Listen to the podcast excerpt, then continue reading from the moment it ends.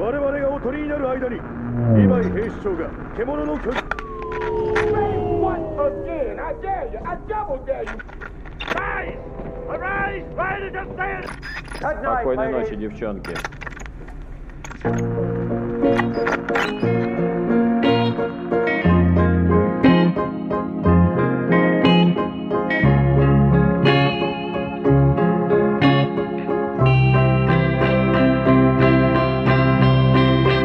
Всем привет!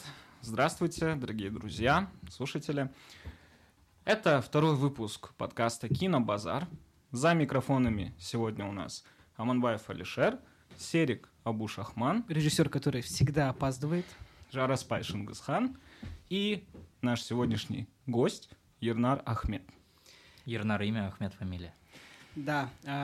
Перед тем, как начать основной топик, я думаю... Я хочу выразить огромную благодарность всем тем людям, которые нас слушали. Мы, конечно, там не какой-то миллион прослушиваний, но я думал, что нас прослушает человек максимум там 10-15.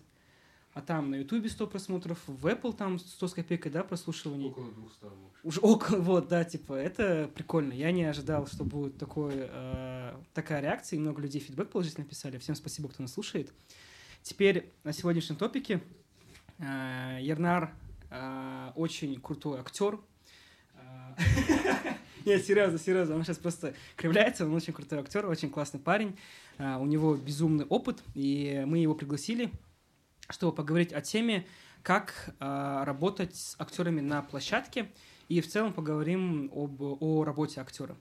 Давайте немножко представим сегодняшнего гостя. Я немного накопал. Ернар Ахмет. Получается, это актер. Сколько лет вам? Мне 24 полных. Полных 24 года. Ернар закончил Российский государственный институт сценических искусств, сокращенно РГИСИ, в мастерской Уварова Бориса Евсеевича. Нифига вы подготовились, да. Есть такое. Вот. Твой дипломный спектакль был «Чудо святого Антония». Да? Абсолютно точно, ты, да, реально нарыл. Где, собственно, Ернар сыграл главную роль святого Антония. Вот. Да. Что еще нарыл? Все? Просто небольшой. Во втором выпуске он разговаривает как в региональном телевидении. Интересно, то, что активнее всех за то, чтобы провести второй выпуск с Ернаром, топил Чика, но тут сам подготовленный Алишер сидит. Ернар работал с большим количеством крутых актеров, побывал на площадке сериала Netflix. В целом очень интересный человек. Если мы чего-то о тебе не сказали, Ернар, можешь ли ты что-нибудь еще дополнить? Да, я достаточно выпендрежный актер, поэтому, да, скажу сейчас все. Помимо этого я работал с Comedy Woman, играл в них, меня внезапно туда позвали. Также снимался на СТС, ТНТ. Даже это для детей, для родителей детей, которые смотрят Влада А4. Один выпуск и с ним получился тоже, это было мега странно. Ну и, собственно, 6 лет я провел на российском рынке кино и в 2022 году вернулся в Казахстан. А вообще актерский путь начался в 2010 году, когда мне было 12, мы снимали первый документальный фильм «Ровесники Астаны». Вот, тогда я и решил стать актером. Сразу видно, да, как наши голоса отличаются? Да, да. Вот, сразу мы подобрались к первому моему вопросу, который хотел задать на этом подкасте. Я, как обычно, сделал для себя небольшой список, вокруг которого я буду крутиться, чтобы мы далеко не уходили в офф-топики, как в прошлый раз. У нас сейчас много ребят хотят стать актерами. У меня в окружении есть несколько людей, которые у меня спрашивают, с чего начать, откуда начать, там, куда прийти и так далее. Можешь ли ты поделиться немного вот своей историей, как ты стал актером? Потому что это довольно киношная история, когда ты мне ее рассказывал. Да-да-да. И как вообще вот ребятам начать в Казахстане двигаться в этой среде? О, я ее не слышал, кстати. Короче, как я пришел в кино? Нужно начать, наверное, с первого класса, когда я начал заниматься бально-спортивными танцами, потом домброй. В третьем классе я хотел бросить домбру, но мама сказала: нет, ты начал, добивай до конца. И в итоге в пятом классе я окончил музыкальную школу, третью музыкальную школу города Астаны, после чего меня с ансамблем из первой школы музыкальной города Астаны позвали в Москву на какой-то конкурс, и мы туда ездили. Я играл на домбре, мы выиграли гран-при. По приезде мне звонят со школы и говорят, сейчас кастинг, и мы выбрали типа тебя от нашей школы, не музыкальной, а уже обычной. Там собирали с каждой школы по 4 человека, которые где-то как-то выделились на кастинг, и выбирали 40 человек, которые пойдут к Назарбаеву. Если так говорить, то так и было. И из вот этих, сколько я не умею считать, математика не моё, но у меня есть калькулятор.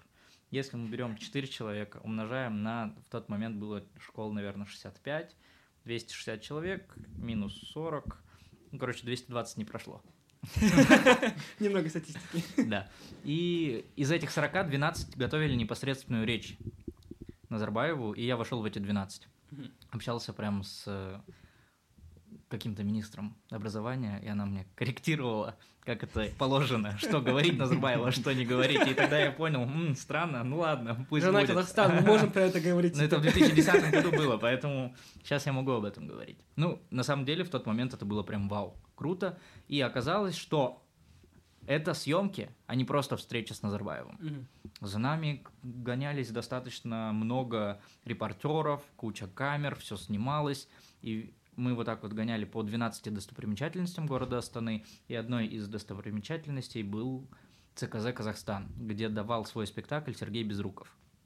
Ну, мы не на спектакль шли, мы просто поднимались посмотреть, что это вообще. Тогда только открывалось. И вот мы идем толпой, за нами идет куча камер, людей, которые нас снимали, и в какой-то момент, бац, они все влево отходят. Я такой, ничего не понял. Оборачиваюсь назад и понимаю, что просто вот по этой правой стороне, куда все ушли, репортеры, идет Безруков. И я такой, это Безруков. Потом у меня мысленное действие. Так, к нему подошли. Сколько внимания. Я тоже так хочу. И дальше такой, ну, если он актер, значит, и у него столько внимания, значит, мне тоже нужно стать актером, чтобы у меня было столько же внимания. И все, я пришел домой. Вечером новостная лента, что-то там меня показывают. Я такой, вау, классно, я на телеке. И говорю родителям, хочу быть актером. На что они мне отвечают, вообще без проблем. Делай, просто делай. И вот тут я безумно благодарен родителям за то, что они мне не сказали, нет, не нужно, будь там юристом, еще что-то такое. Нет, нравится, делай, просто при этом учись нормально и иди к этой цели. Блин, классно. А тебе сколько лет было тогда? 12. 12. Да, и тебе в 12 лет родители сказали, иди, дерзай, будь актером. Ну да. Ну, они меня вообще, в принципе, никогда не останавливали. Танцы я выбрал сам в первом классе, дамбру я тоже выбрал сам. На что мне мама и сказала, когда я хотел бросить. Что типа, нет, это ты выбрал, мы тебя не заставляли. Добей до конца тогда. У Ернара игру очень киношная история. Это была его первая арка. Там началось побуждающее действие. Сейчас он во втором акте, когда герой сталкивается с проблемами. А родители у тебя по профессии? Мама учитель или психолог. Я не знаю, какое у нее образование, но работала она и учителем, и психологом. А папа что-то связанное с электрикой. Не знаю. Ну, если ты хочешь задать вопрос, откуда у меня это? Наверное, все-таки от дедушки, потому что тут тоже есть киношная история. Я родился, и мой дед, который писал стихотворение, когда я родился, он написал «Бата». Я, к сожалению, не могу его зачитать, потому что я его не выучил, но, наверное, надо. Вот все, я понял, для чего мне это надо, для вот таких историй. Прям выучить, и тогда отдать дань уважения ему. Вот он ушел не так давно от нас. Получается, он этим «Бата» пророчил мне какую-то либо спортивную, либо актерскую карьеру, ну, творческую. И сказал моим родителям переезжать из Кустана, из Кустанайской области в Астану, потому что Астана только тогда стала столицей. И все, и мои родители, там, 3 месяца было мне, январь, получается, да, октябрь, ноябрь, декабрь, январь. В январе они сели на поезд и переехали в Астану. Вот. Наверное, от него. То есть он читал стихотворения, писал. Папа хочет теперь издать его книжку, сборник стихов. Ну, прикольно.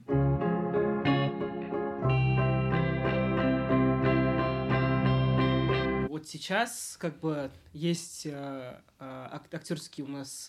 Школа актёрского мастерства. Школа актёрского мастерства, да. Вот у нас есть ПВЕ, как в кино. Как... И еще куча других. Да, куча других. Просто это самые расхайпленные, которые я знаю. Я просто, например, наблюдаю за ребятами в Шабыте, которые учатся на актеров. Им довольно... Это у них же актерская не киносреды, у них театральная актерская. Да, да. Вот. И как минимум в Шабыте их очень сложно задействовать в кино. Почему? Потому что кафедра актеров, она их именно как театралов готовит, и их очень сложно отдают на киносъемки. Их преподаватели, их мастера, они отдают предпочтение, приоритет театру, из-за чего очень тяжело вытащить их на площадке. Это прям безумно сложно. Ну, а в целом ты работал с ними? Я работал с ними, да. А что интересно, как бы им хочется, по крайней мере, той части, с которой я работал, они мне говорили, что им больше интересна киносреда, нежели театральная среда. Да, я понимаю их. Вот, но, тем не менее, там приходится периодически под них подстраивать график, искать их окошки и так далее, потому что их мастера, они принципиально не отпускают их сниматься в кино. Это нормальная практика и в России в том числе. Вот, но у нас же есть и альтернативы, вот, опять же, такие эти киношколы. Да. Вот давай поговорим начинающему актеру, вот куда ему лучше идти, что ему из этого лучше выбрать, в чем в этих, допустим, отдельных киношколах свои плюсы и минусы. Потому что, если память не подводит, ты как внутри, как в кино, ты тоже был преподавателем, да? Да, я был одним из преподавателей. Целый год. Ну нет, чуть меньше года я проработал там. Так, давайте, вот смотрите, о чем мы говорили только что. Это ПВЕ, это киноакадемия, где учат актерскому, и как в кино, это... Ну, это школа актёрского мастерства. Тоже, да. Тоже в Астане? Да. А у них еще есть в Караганде филиал и в Алмате. Хорошо. Да. Вот, куда, грубо говоря, пойти там условному пацану или девочке, 10-летнему, которые хотят стать актерами, и вот у них там стоит выбор. Короче, смотрите, тут прям мега разные ответы могут быть и разные точки зрения, и я каждую из них уважаю. Если они собираются прям потом поступать, то лучше никуда не идти. Почему? Почему? Ну, потому что... Вот приходишь ты поступать, в тебя уже вложили какие-то знания. И не факт, что они сходятся с методологией того или иного вуза, того или иного мастера. И наш мастер, когда даже вот меня набирал, он всегда говорил, мне легче научить, чем переучить. И вот с этой точки зрения нужно понимать, куда, как, зачем, почему. С другой стороны... Развиваться нужно. Для чего и как? Во-первых, нужно качать уверенность через танцы, через музыкальные инструменты, через вокал, через спорт. То есть не обязательно идти, да, прям в актерскую школу и учиться. Нет. Очень важно себя прокачивать всесторонне. Ты должен быть гибким. Чему помогают курсы актерского мастерства, да, если мы берем ПВЕ, как в кино. Там идет в первую очередь раскрепощение сначала. И неважно, сколько тебе лет. Вот сколько я работал, да, из моего опыта, в первую очередь упор на раскрепощение. После раскрепощения уже те, кто хотят как-то сниматься, они уже большую информацию узнают индивидуально. Да, понятно, там дают какие-то азы. Там объясняют, что такое оценка, что такое исходное событие, что такое событие, как работать над ролью. Ну так, супер базовые моменты, да. И каждый преподаватель это подносит по-своему. Кто-то через Станиславского, кто-то через Чехова. Но объясняет это все максимально простыми словами. Но очень круто, что через эти школы можно начать продавать себя как актера. Потому что там же дают сразу кастинги какие-то. И я не знаю, это чья заслуга, кастинг-директоров или руководителей этих школ, что у них есть коннект. Например, как в кино, Андрей Викторович Белавин достаточно много работает с разными кастинг-директорами, в том числе и с топовыми кастинг-директорами, отправляет там на групповки, массовки и даже эпизоды, и главные роли своих ребят. То же самое ПВЕ пошли вообще другим путем, они начали сами снимать, и, грубо говоря, готовить актеров для того, что будут сами снимать. Это тоже прикольная тема. Вот. Как-то так ответил? Вокруг да около, но в целом, надеюсь, понятно. Вот ты говорил про разные методики преподавания и про то, что это бэкграунд в виде какой-либо актерской школы, он может мешать, да, при получении полноценного образования, допустим, актерского. Да, тут нужно понять, хотите ли вы поступать в профессиональный театральный вуз. Вот, допустим, у меня вот еще тут такой же вот вопрос касательно мастера. Вот, получается, Борис Евсеевич говорил, что очень тяжело переучить, да? Но, допустим, есть ли вероятность того, что другой мастер бы сказал: классно, что ты учился до этого, есть куда мне тебя развивать дальше на основе того, с чем ты пришел? Есть. Вот. Такой вариант тоже есть, это зависит конкретно от мастера. Но когда ты готовишься, не факт, что ты знаешь, кто набирает, не факт, что ты знаешь, что это за вообще человек. Это сейчас, да, я, пройдя это все, и люди ко мне приходят учиться для того, чтобы поступить. Вот я сейчас недавно готовил девочек для поступления. Им я сказал лайфхаки, что типа вот, набирает вот этот, вот этот, вот этот. Чекни, кто сейчас заканчивает. Посмотри, какие у них дипломные спектакли. Напиши кому-нибудь из выпускников. Узнай, что любит. Но, с одной стороны, это типа лайфхак, с другой стороны, это немножечко же обман получается, что ты... Это чревато тем, что, возможно, они будут не собой, а будут кого-то играть, чтобы понравиться. И вот тут нужно просто понять, насколько вы соприкасаетесь с мастером. Твой это мастер или не твой? В случае со мной... Борис Сеевич был мой мастер. Почему? Потому что у меня был вариант поступить либо к Наумову на театр кукол, либо к Уварову на эстраду, куда я и поступил. Почему я выбрал Бориса Сеевича? Потому что он жесткий. И лично для меня это классно. Он... Тут материться можно? Да. Ага. Он на втором туре сказал мне: слышь ты, казах, не выебывайся. И это вот прямая цитата. Жестко. И я когда услышал это, я понял, что он из меня сделает. А Наумов такой: о, я люблю Казахстан, я знаю вот этих. А ты был в театре кукол Астаны? Я такой: да, был, я знаю вот этих. И там снимался как раз Мирим. Очень давно выпустилась девочка в Шабыте, она училась. Это, видимо, дочка директрисы театра кукол. Вот. А несколько моих однокурсниц после выпуска проходили большой курс психотерапии после мастера. Ну вот, мы для этого тоже тут собрались, мы это травмируем наши мастеров, и мы психотерапевта позволить не можем финансово, ему вот здесь все выплескивают. Мы режиссеры, мы сценаристы. Быстро давайте скажем вот такую штуку, что, опять же, есть актерские и режиссерские мастерские, и это как? Методика обучения, она немного отличается, чем обычные профессии. Каждый год себе в группу набирает мастер, и... Это какой-то определенный один человек, который будет передавать свое состояние, преподавать тебе своей чисто методикой на протяжении всего учебного периода в вузе. Вот. И вот то, что только что говорил Ернар, мастера, они... ты не знаешь, кому ты поступаешь, как правило, но обычно ты поступаешь... к тому мастеру, кто в этом году выпускает учеников, верно? Да. Ну, тот, кто на 4-5 курсах, кто выпускается, значит, к этим мастерам набор и будет. Да, вот чтобы наши слушатели немного понимали механизм, как это все работает, я вот только что сейчас это объясню. Все зависит от мастера, да?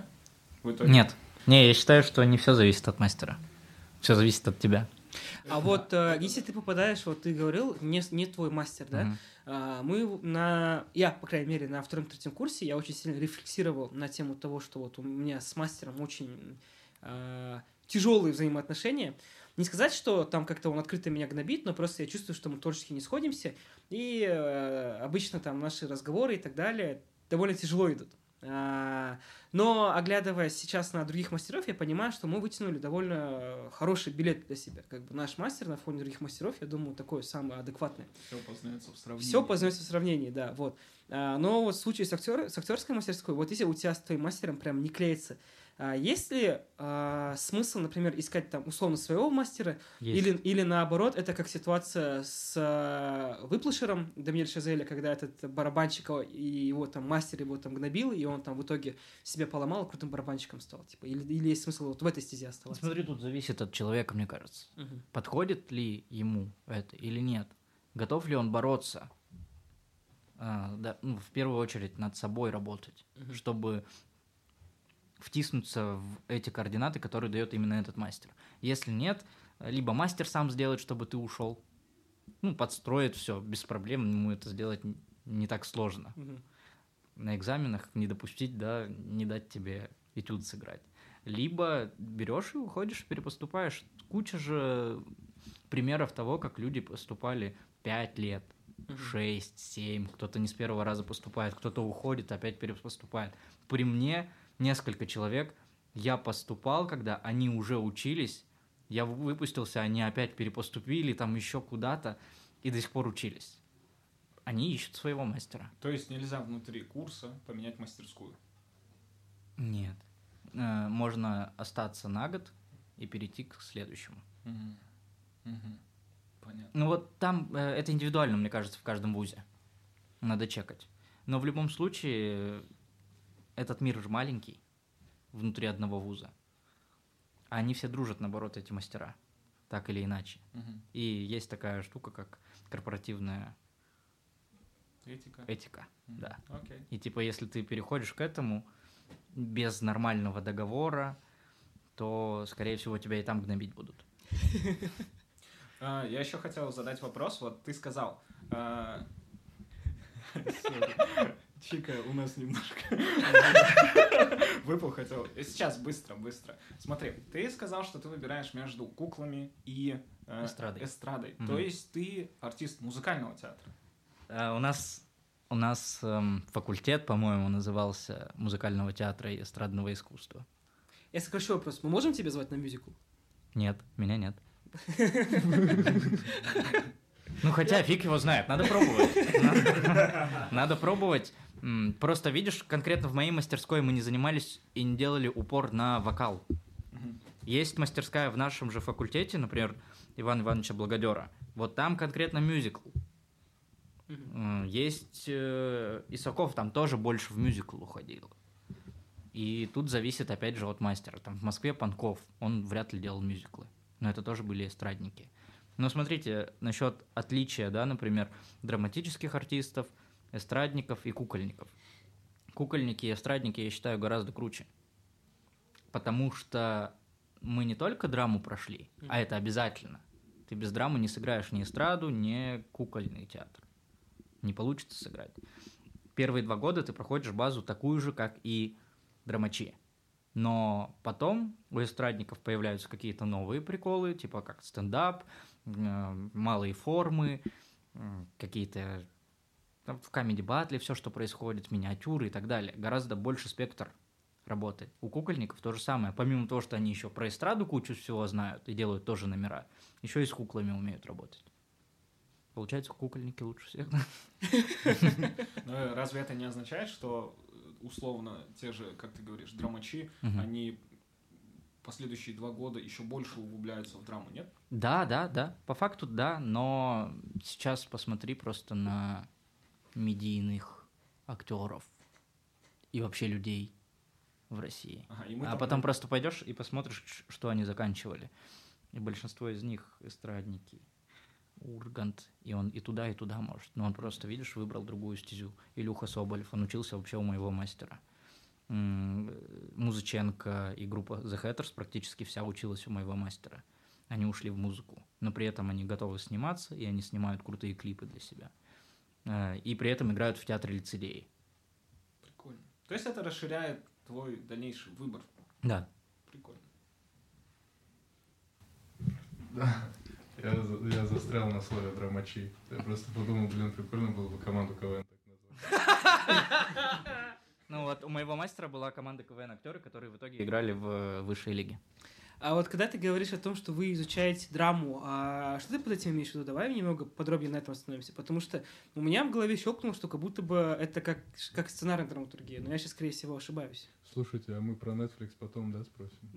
Да. А, все, я подожду тогда, я подожду. Азы, да, Origin проходит. Короче, что такое для меня драм-школа? Ну, это азы, реально, просто азы. Что такое событие, как разбирать роль, как готовиться. Это память физических действий, в первую очередь, и ощущений. Это все первокурсники проходят этот экзамен. Также животные, наблюдения, оценки, что там еще, ну, завязка, кульминация, развязка. Вот это все, я считаю, что драм-школа. И метод Станиславского, которого как бы не существует, но оттуда там мы берем, что действие вызывает эмоцию, от Чехова мы берем, что от внешнего к внутреннему, и вот эти вещи мы трогаем, пытаемся делать. И мой мастер говорил, что очень важно, что в театральных вузах все преподается вкупе.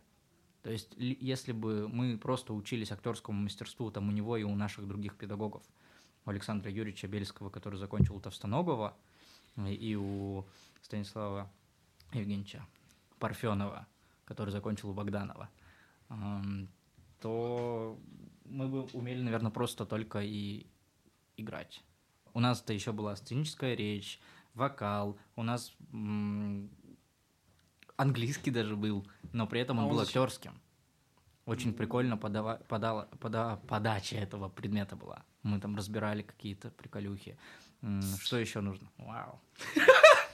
Он вот так в сторону банка увел и думал, что это не будет. Что еще было? Акробатика. Вот когда двигаешься, как это назывался предмет? Сцендвиж, да. Что еще было?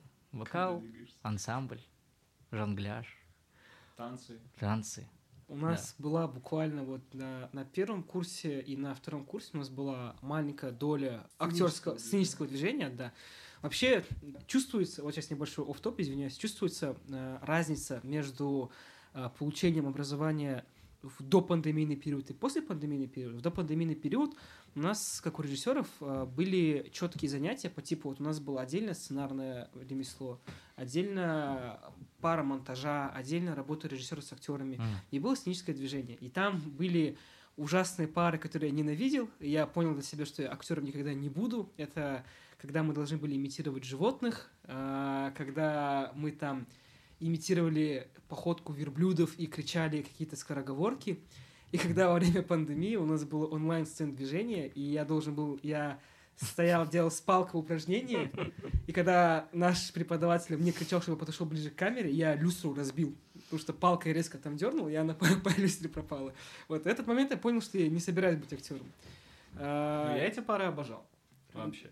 Вот, я поэтому безумно вообще уважаю актерскую работу, потому что через это пройти, я не знаю, это бешеную силу воли надо иметь.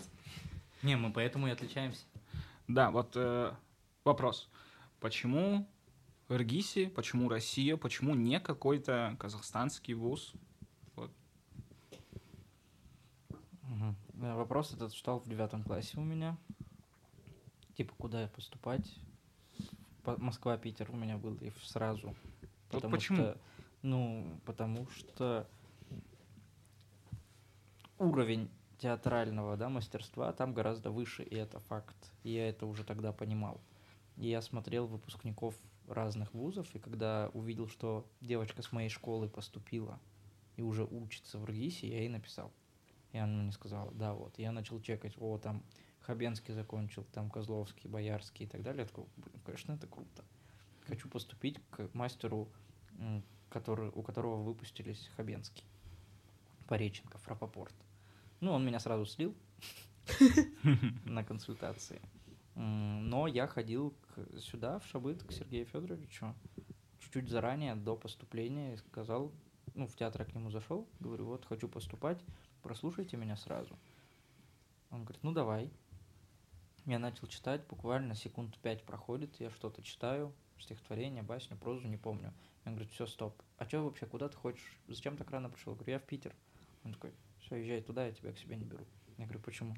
У тебя есть все шансы поступить туда на бюджет, тебя там за год научат всему тому, чему я тебя здесь за 4. И он просто закрыл мне здесь дорогу, и я такой, классно. Очень круто, что он как мастер такие вещи озвучивает. Да, очень круто. Я, возможно, это придумал, но в моей голове сейчас это ровно вот так и звучит, потому что после я уже приезжал с однокурсницей, она прилетала сюда, и мы ходили на спектакль, и мы к нему зашли, он говорит, я же говорил, вот, спасибо.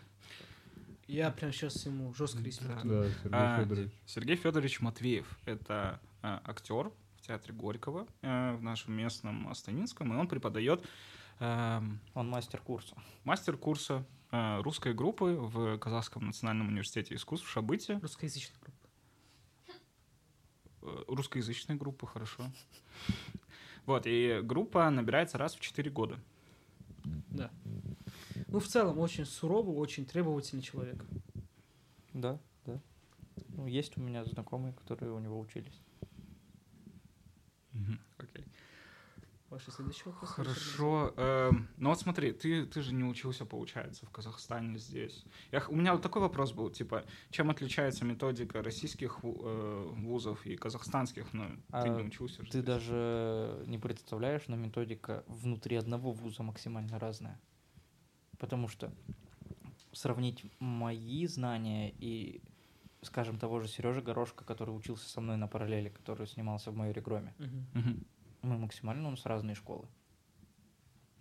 Потому что у нас разные мастера, у нас разные педагоги по речи, у нас разные педагоги по сцендвижу, у нас разные педагоги по танцу и так далее. То есть для...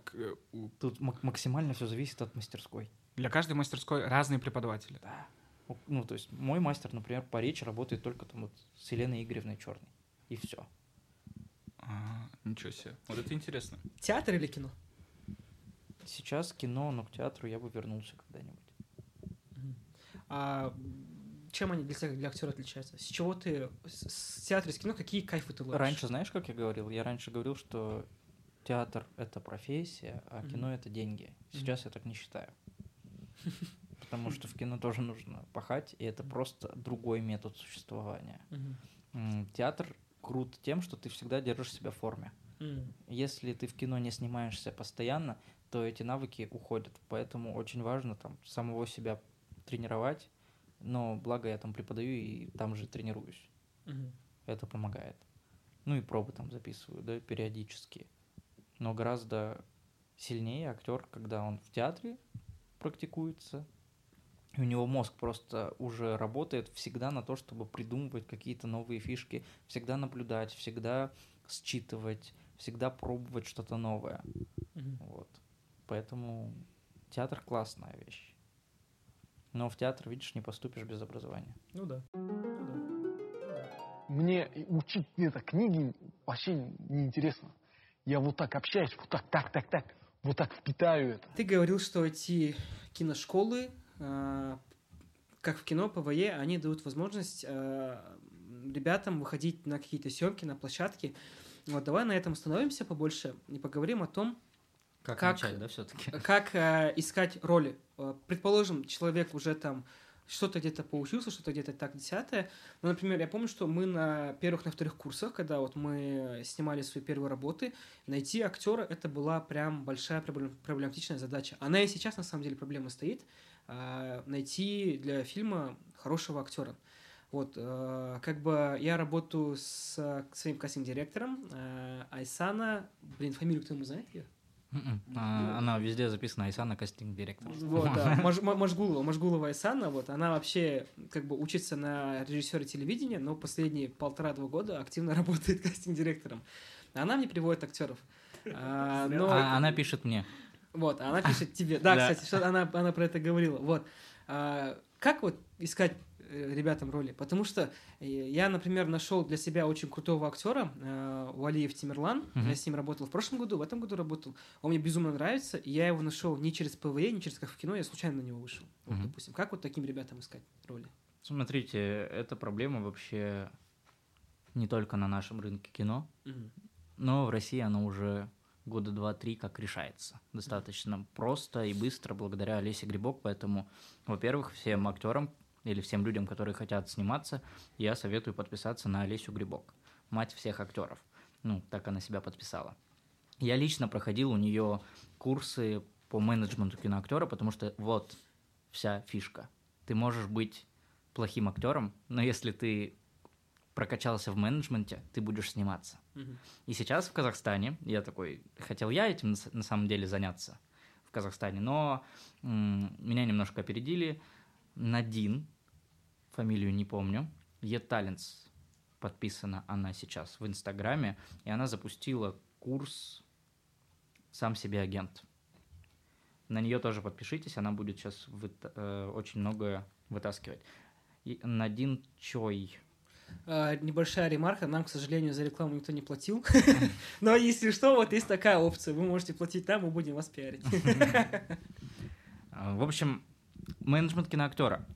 В первую очередь нужно понимать, что нужно иметь актерский кейс. Сейчас очень кратко. Вообще, это очень дорогая история. Я давал мастер-класс, не бесплатный, на эту тему для людей. Ну, давайте коротко расскажу. Ты можешь сделать затравку к своему мастер-классу, что вот часть, а хочешь больше, приходи ко мне. Хорошо. А можешь все вы просто рассказать все и все? Не-не, это же... Смотрите, в первую очередь нужно иметь актерский кейс, куда входит в портфолио фотографии, видеовизитка и актерские монологи. Если нет шаурилов. А шаурилов по-любому нет. Шаурил — это нарезка из уже снятых работ. То вы должны сделать монологи под себя. Что такое портфолио и что такое базовые фотографии? Это портрет. Это мы смотрим в 3/4 налево, в 3/4 направо. Профиль в другую и в другую сторону. В одну и в другую сторону. Что еще? И полный рост. И открытая улыбка. По факту, вот, все фотографии, которые нужны. Но не делайте фотографии на фоне, не знаю, чего, мебели. Возьмите просто какой-то однотонный фон, пусть это будут белые обои, не знаю. И встаньте так, чтобы на вас грамотно падал свет, чтобы не было теней. Для этого отойдите от стены на шаг хотя бы. И все. Берете на iPhone или на любой другой телефон, сейчас у всех крутое качество, делаете эти фотографии. Визитка. Визитка менее минуты должна быть, где вы должны сказать, как вас зовут, сколько вам лет, чем вы занимаетесь, какие у вас есть спецнавыки. Спецнавыки – это знание языков, вождение машины, вокал, танцы, спорт и так далее. И пятое, там, какой у вас есть опыт или кого вам было бы интересно сыграть. Вот это было бы достаточно полезно. При этом будьте собой, не стесняйтесь, потому что именно через эту видеовизитку вас режиссеры будут отбирать. Вообще это действительно большая проблема в том, что я за последние, за 2 года активной своей работы, я снял 3 художественных фильма и еще такой неплохой ряд коммерческих работ, рекламы и так далее. И при подборе актеров постоянно проблема, что когда ты ищешь кастинг, через кастинг себе ищешь актеров, актеры бывают сами связываются, и лучше бы они этого не делали, извиняюсь, потому что ты просишь фотку, и тебя отправляют либо какое-то селфи непонятное, либо с голым торсом на рыбалке. Либо какую-то, древнющую фотографию, и... Очень сложно. Причем, когда ты, например, встречаешься вживую, я помню, что была одна девушка, которая вот так вот просто селфи отправила, но у нас горели сроки для коммерческого ролика, и мы с ней встретились. И она, на самом деле, неплохо отыграла. Но я прям поругал вот эту визитку, потому что в любой другой ситуации я бы не связался с ней. И для меня было эталоном визитка одной актрисы, женщины, не помню, как зовут. Она вот записала именно видео. И я впервые за 2 года увидел видеовизитку. В течение минуты, где она сидит на темном фоне, рассказывает о себе, и пока говорит, кадры сменяются ее эмоциями. Она там смеется, она плачет, она еще что-то делает. И самое классное в этой штуке было то, что внутри видео подписана дата создания этого видео. Да, нужны актуальные всегда материалы, и обновляться нужно раз в 3 месяца. Вот это идеально. У кого вы можете это сделать? У нас. Пишите любому из нас, и мы вам все это организуем. Мы чуть-чуть попозже поговорим о... крутых курсах Ернара, методика АЕ. К ней мы еще вернемся, небольшая затравка. Вот. АЕ. Вот. То есть, чтобы найти роль, это нужно... по идее, дальше же. Дальше, где теперь искать? Все, материалы есть, теперь есть с чем рассылку делать. Во-первых, просто вбивайте в интернете разные запросы, типа кастинги Астана, кастинги Алматы, кастинг Казахстан и так далее. Вам даже по хэштегу в Инстаграме должно выйти кучу разных аккаунтов. Смотрите, кто это, подписывайтесь на кастинг-директоров, режиссеров, продюсеров. Идите в Шабыт просто и говорите, что вот я хочу, куда я могу подать свои данные. И к вам там придет куча разных ребяток, режиссеров, продюсеров, сценаристов. и, я думаю, не откажут вам в том, чтобы обменяться просто контактами. Вот коммуникация тоже важная штука. И как больше... Вообще, первый этап актерской карьеры называется заработать кредиты доверия. Как только кредиты доверия заработаны, можно идти дальше. Но на вот этот период уходит года 2-3. Вот отсюда вытекаем. Это не совсем... Что? Это сейчас, наверное, нужно было бы ближе к следующему вопросу задать, но я сейчас спрошу. Вот, будучи режиссером студенческих съемок, короткометражных фильмов, это некоммерческое кино, но при этом так выходит, что я обычно снимаю в довольно хардкорных условиях. То есть у меня один фильм снимался 10 ночных смен, второй фильм вот сейчас снимался на улице, там в мороз, третий фильм тоже снимался в очень жестких графиках. И когда ко мне приходят актеры, которые там, ну, по крайней мере, по послужному списку они опытные, перед ними у меня есть всегда такая, да и не только перед ними на самом деле, есть всегда некая неловкость в том, что вот типа это актеры, вот там, и они там тратят время на моем там бесплатном фильме и так далее.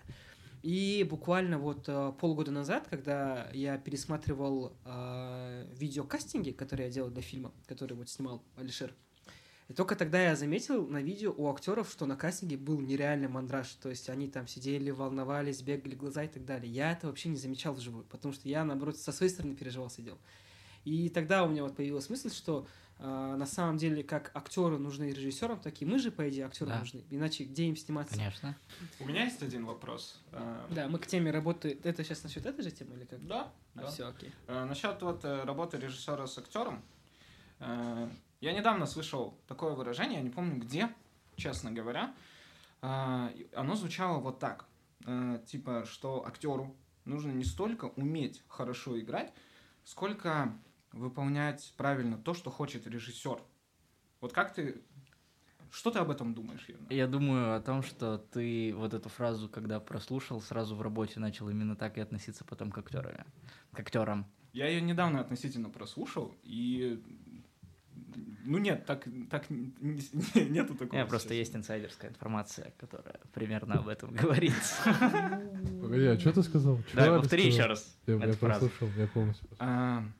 Нужно не столько уметь хорошо играть актерски, сколько выполнять то, что хочет режиссер. Вот. Ну что ты думаешь об этом, Ернар? У меня двоякое к этому отношение, потому что бывает так, и даже у меня такое было, что ты как актер видишь одно и хочешь сделать это по одному, поэтому просишь там какие-то актерские дубли, да? Но режиссер такой: нет, вообще не так. И у тебя в голове вот эта несостыковка. И если режиссер не объяснил задачу конкретно, как видит это сам режиссер, а просто накидал какие-то непонятные слова, то ну я не выдам тебе того, чего ты хочешь. А потом он после следующего дубля говорит: да, давай, классно, или говорит: нет, вообще не так, сделай по-другому. И каждый раз просит по-другому. И я такой: хорошо, я буду делать каждый раз по-другому. Но внутри меня, да, как человека, идут вот эти несостыковки. И поэтому не идет, и камера сразу видит фальшь какую-то. Поэтому я обожаю работать с такими режиссерами, которые дают... побыть тебе автором, соавтором, точнее, произведения. То есть, когда режиссер сказал тебе свою задачу, дал тебе задание, ты ему принес 20 вариантов того, как я сажусь на стул, например. Ты выбрал. Или сказал: блин, вот тут круто, спасибо, что придумал. Но давай сюда добавим вот так. И тут получается коннект. Вот это гораздо круче. А про то, что хорошо или плохо играть, это же всегда относительно. Ты можешь думать, что один актер офигенный, другой человек может думать абсолютно по-другому. Поэтому плохой актер или хороший актер – это всегда очень относительная штука. Давай, Свету, для тебя вот из известных актеров, кто для тебя вот по-твоему хороший актер, а кто для тебя плохой актер? Это сейчас чисто субъективизм. Мне вот просто интересно стало. Ну, мне кажется, что хороший актер — это Хабенский. Один хороший, один плохой, давай. Плохой. Или актриса. Феминизм все-таки. Не приходит сейчас, подожди. Я пытаюсь понять, для меня плохой тот, кто с точки зрения менеджмента дальше не развивается. Я имею в виду тот, кто остается в одном типаже и больше не меняется. Вот мы как его привыкли видеть, так и видим дальше. Роберт Дауни-младший? Не совсем осведомлен, наверное, о всех его работах, поэтому не буду врать. Томми Вайсо. Тоже. Я, кстати, вот моя проблема, что я не насмотренный. И это прям меня реально всегда в таких, особенно разговорах, либо ты когда не смотрел с режиссером. Комнату. Я очень много чего не осмотрел и много чего не читал, и это прям очень плохо. Я каждый раз себе говорю, все, начинаем, я на какой-то момент начинаю это делать, пополняю багаж, а потом встаю и такой, а что? Потому что режиссеры очень часто приводят референсы из других каких-то фильмов, причем очень авторских. И ты такой, хорошо, что, я посмотрю. Никто не понял, да, что я сказал Томми Вайсо? Вы все просто сидите с серьезными лицами и такие, Томми Вайсо. Я понял, да. Я просто попытался особо не заржать над этим. Лиза, you tearing me apart. А вот Ирина так сказала, классно, говорит, режиссеры эти референсы, знаете, непонятные штуки. На самом деле кино делается для того, чтобы мы это... Кентам говорят, посмотрят эти фильмы, никто не смотрит. А тут это работа. Ты заставляешь человека смотреть то, что ты хочешь, чтобы он смотрел. Потому что я часто замечаю на студенческих площадках, что вот референсы понабирают, а потом фильм нифига к своим референсам не соответствует. Теперь давай вернемся вот на 2 шага назад, когда ты говорил... слушай, можно я скажу? Давай. Я хотел сказать, что я в твоем ответе на вопрос Алишера полностью согласен, потому что в этом плане режиссеры иногда как неумелые родители просто говорят тебе, это не так. И потом конкретики нет, хочешь. Да. А есть режиссеры, которые говорят что-то дальше еще, что они хотят видеть, но это, как правило, так абстрактно, так непонятно, что они, кажется, сами не понимают, что они хотят видеть. Ну ты какое-нибудь движение сделай там. Да. Я тоже... И у меня вопрос в соответствии с этим, а вот как тогда работать с актером правильно, как ему правильно объяснить, что он хочет видеть? У меня это есть чуть дальше прям большой топик, но я предлагаю перед ним о препродакшнике поговорить. Все, ладно. Это просто у нас, скачков. Когда про Netflix будете говорить, позовите. В дополнение к Чике я тоже согласен с ответом Ернара. Он даже несколько поучителен для нас, думаю. Вот. Но я сейчас, вот прямо сейчас, даже чуть-чуть, даже немного пересмотрел свою работу с актерами. Вот. Так вот, у нас... кстати, извините, я же был актером у Алишера 1 раз. Как он давал задачи? Ужасно. Можно, пожалуйста? Это было на 1-м курсе, я играл вора, у меня не было никаких диалогов. Сейчас начнется перекрестный огонь, потому что Алишер у меня играл эпизодник. Да, кстати. Ну вот, давайте немного паузы дадим, если еще вырежем это. Я не вырежу это. Короче, сейчас еще тогда дополню. Мне кажется, что тут максимально индивидуально.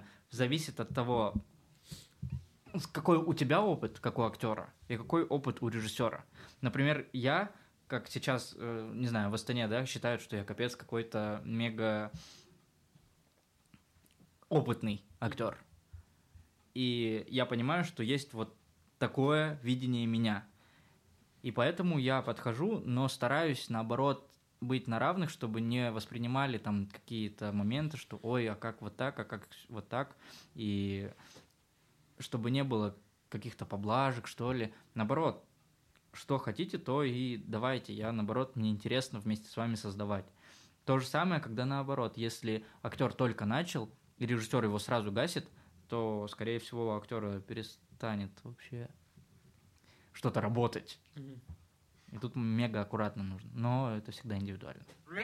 Это абсолютно необходимо. Иначе мы лишим мир нового Луи Армстронга, нового Чарли Паркера. Я же рассказывал тебе, как Чарли Паркер стал Чарли Паркером. Джо Джонс швырнул в него тарелкой. Точно. Цель. Вот ты говоришь про цели. Бурунов в том числе, вот, допустим, ему, когда Юрий Дудь говорил, что его коллега Петров на его интервью говорил, что он хочет получить Оскар. Петров хочет получить Оскар, и тогда Бурунов как-то усмехнулся, поугарал. И как-то вот я в этот момент, смотря на Бурунова, я вот думаю, а почему он думает так, что он не может получить Оскар, или то, что это где-то там далеко и так далее, и типа зачем? Вот какая у тебя цель? Твой пик, когда ты этого достигнешь и скажешь, вот все, я состоялся как актер. когда я все-таки уточнил про актерство, да? Как актер. Да слушай, я вот как-то, наверное, немножечко сейчас отошел от кино, прям. Хотя у меня съемки идут. Просто вот, когда ты в Питере, в Москве, там большие проекты, какие-то люди. Ну ты мысленно, да, скорее как-то отошел? Да, наверное, мысленно я немножко отошел, поэтому я хочу стать востребуемым и высокооплачиваемым актером. Вот цель. А конкретики, ну, блин, нет, я хочу быть счастливым просто сейчас конкретно и просто кайфовать от этой жизни, реально. Хочу найти немножечко себя, почувствовать некую духовность, прикоснуться к чему-то вот к простому, просто кайфовать от того, что солнце светит. Когда вот это будет, мне кажется, и роли пойдут, и что-то интересное само будет рождаться. Поэтому сейчас загадывать не хочу. Раньше я ставил себе прям цели, да, и Оскар был, и там Канны, и все к этому шло. Ну, в смысле, какие-то фестивальные мини-короткие метры, которые отправлялись через как зовут этого мастера? Забыл. Короче, человек, который отбирает вот России там фильмы. И я снимался просто у студентки его. Грузин он. Не знаете его фамилию? Я вообще с фестивальным кино очень плохо знаком. Да, я тоже. Ну вот, он там один мой первый вообще короткий метр, который мы снимали в Питере, должен был лететь в Канны. И он сказал, что все круто, нужно доснять пару сцен. Наша режиссерша забеременела и не досняла. Я даже не видел, что произошло с этим фильмом. Интересная история. Окей, а какая была у тебя цель, когда ты поступал? О, там была цель, я выпущусь, и в 21 я звезда. Вот реально. У нас у всех, наверное, такие цели. Я потому что тоже, когда поступал, я думал, ну все, 22 года. Я же самый гениальный, самый талантливый.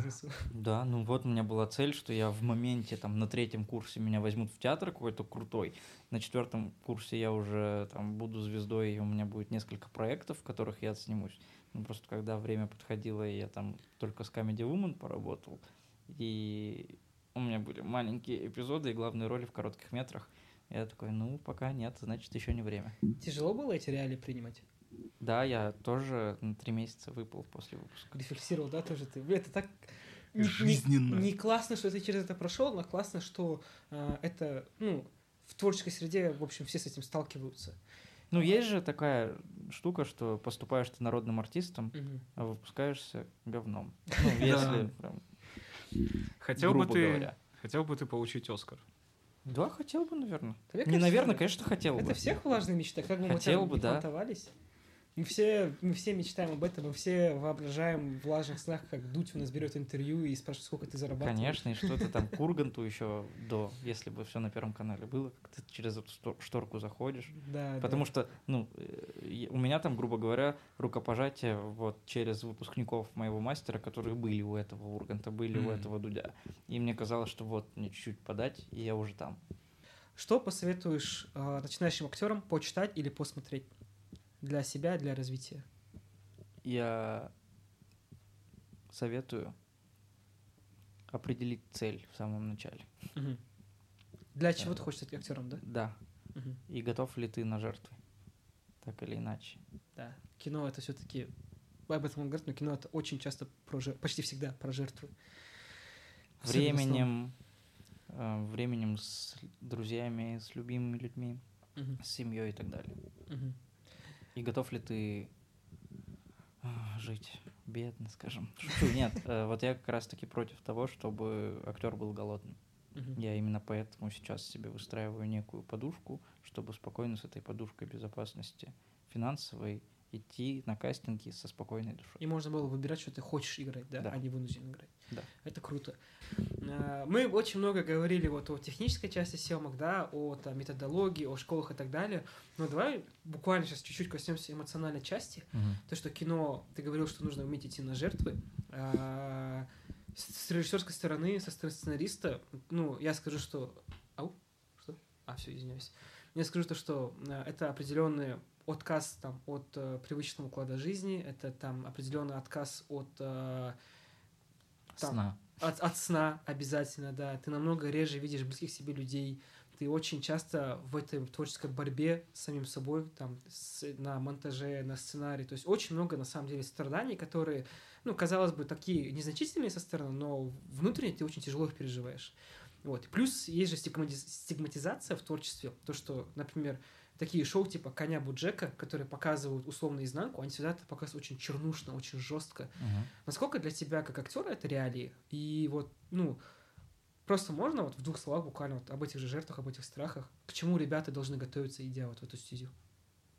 Морально хотя бы себя настроить. Ну вот когда вас спрашивают, на что вы готовы ради роли, и когда вы говорите, что на все, вы должны понимать, что вы готовы будете жрать говно. Буквально на все. В буквальном смысле этого слова. Лезть в кого там, верблюда, не знаю, вообще неважно куда, как, в грязь.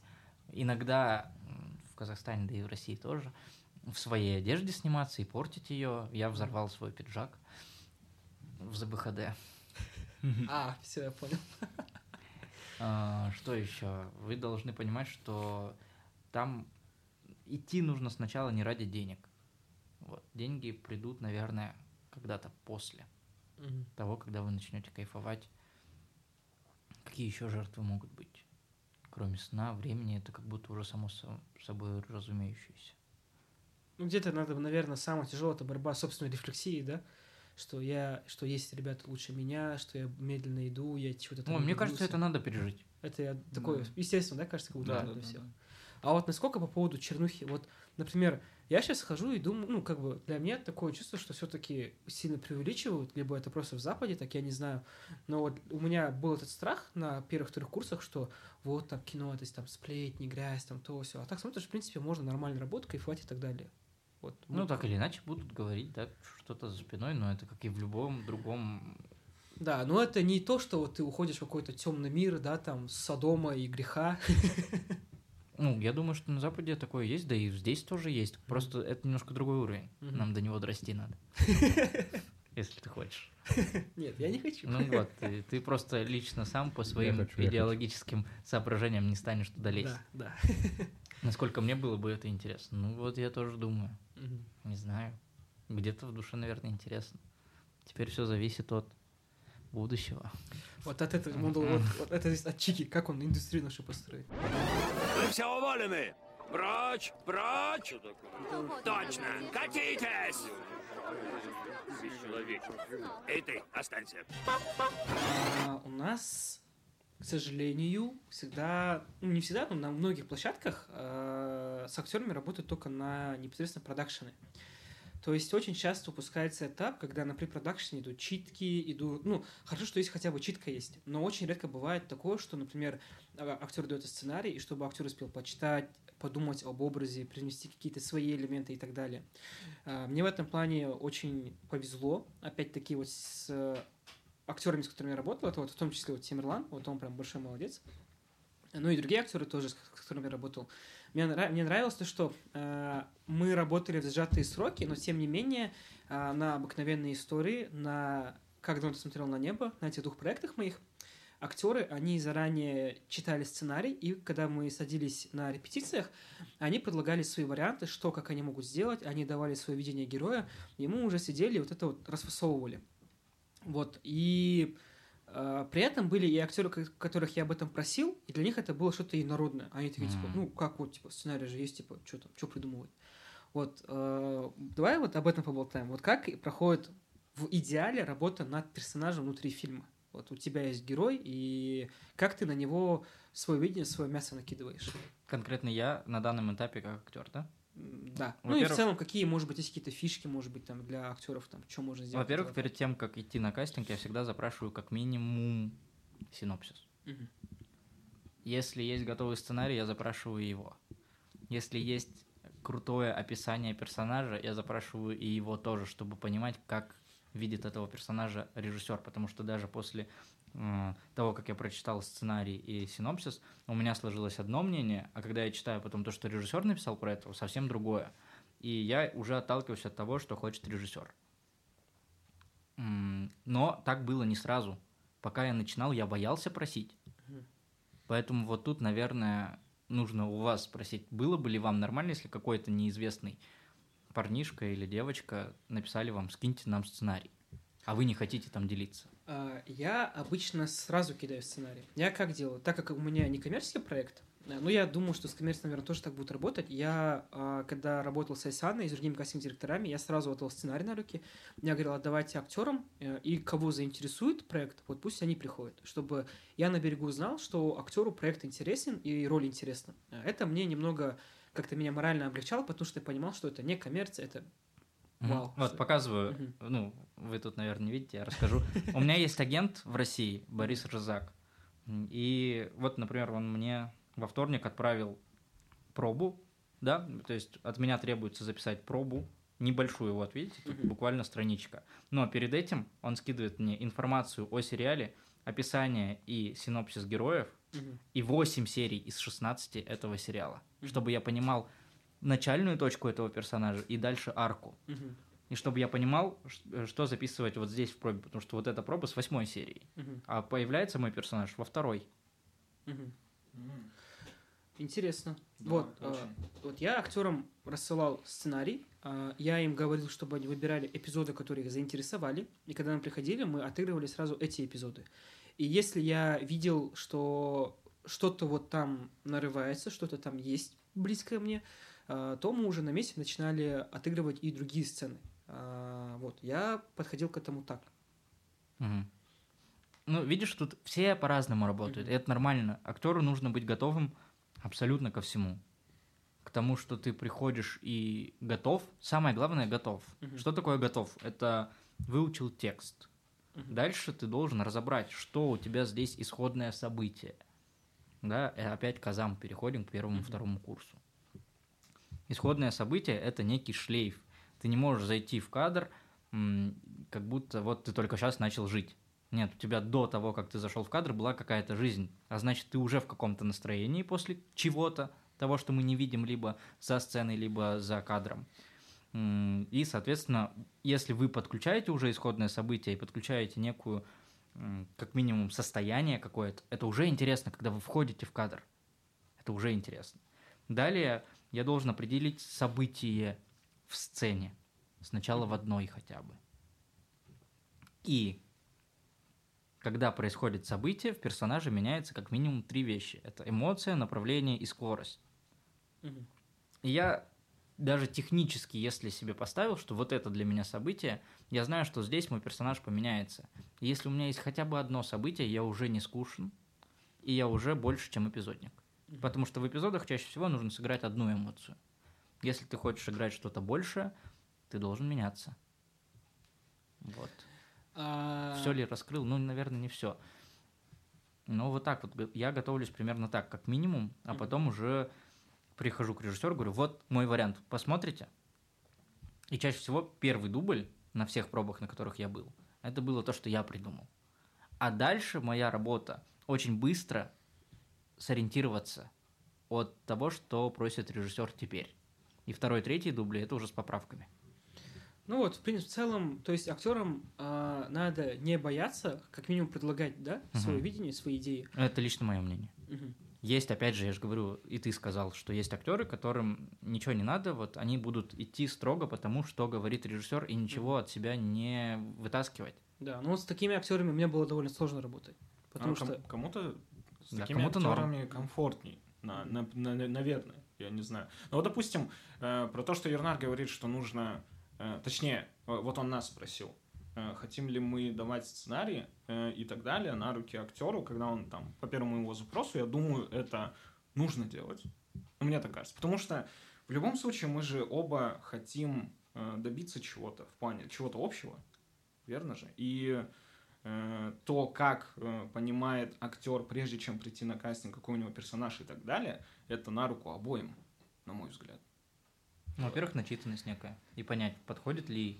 Я сейчас читаю все сценарии, чтобы понимать, хочу ли я тут сниматься или нет. Если мне не интересно, я сразу говорю, блин, сорянчик, я не пойду. Даже, ну да, если, даже на кастинг не пойду. Если тебе не интересно, то и желания нет играть, да, там, да? Ничего не выдашь. А скажи честно, ты смотришь референсы, которые тебе дают? Потому что у меня бывало такое, что актеры не смотрели референсы, которые я даю. Это нет, прям блин, очень потому что проверяют же. Ну и мне гораздо проще, когда есть референс, ты посмотрел, я такой, хорошо, и вот эту фишку не все слизывать, а какую-то фишку. даже физическую походку немножко взял, и все. Или интонации тоже. Что-то из одежды. Взял какой-то элемент одежды из референса. И это уже помогает по Чеху вот тогда. От внешнего к внутреннему. Вообще, хочется... Вот я сейчас не знаю, сколько я корректен или нет. Обычно, когда говорят о работе режиссера, всегда говорят о том, что у режиссера должно быть идеальное взаимопонимание с оператором-постановщиком, с художником-постановщиком, что они втроем доносят свое видение. Там еще где-то с краю там звукорежиссер сидит обычно. И вот. И насколько... Мне кажется, что очень важно иметь такое же, как, такую синергию видения и с актерами. Потому что когда я, по крайней мере, видел, что вот на моей дипломке это были очень хардкорные условия, и мой актер Тимирлан, он еще как второй режиссер в Алмате работал. И между дублями он, как второй режиссер, иногда подходил и предлагал варианты, как нам ускорить съемку.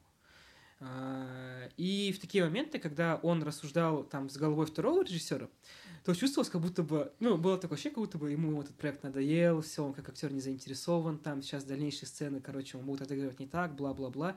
И это погружало в меня в такие пучины уныния, что вот я потерял интерес актера на площадке. Но когда уже мы приступали к сцене, он ко мне подходил, и начинали мы там я отыгрывать, и он там какие-то свои фишки предлагал очень классные. И когда я понимал, что нет, актер все еще со мной, я чувствовал, что кино спасено, мы сейчас все нормально снимем. Вот, бывало ли такое у тебя, что ты на площадке терял интерес? И если такое происходит, то как довести дело до конца, и можно ли это как-то от режиссера спрятать? Потому что я в этом плане, когда ключевые позиции такие, если я чувствую, что они теряют интерес, меня это прям очень больно режет. Да, но тут же, вот опять же, варианты кредитов доверия очень зависит от того, на каком уровне ты сейчас находишься своей актерской карьеры. Но вообще, наверное, я за то, что режиссер главный, а актер выполняет то, что он хочет. Просто у меня было такое, что я прям был мега не согласен, и это прям было видно. И я, наверное, с точки зрения... профактера поступил не очень красиво по отношению к режиссеру, потому что помимо нас двоих еще были другие люди на площадке. И, наверное, я сделал неправильно. Прости. Кто бы это ни был. Да, я думаю, он поймет. Но мы потом поговорили насчет этого уже наедине. Вопрос какой все-таки? У меня сразу та история просто всплыла.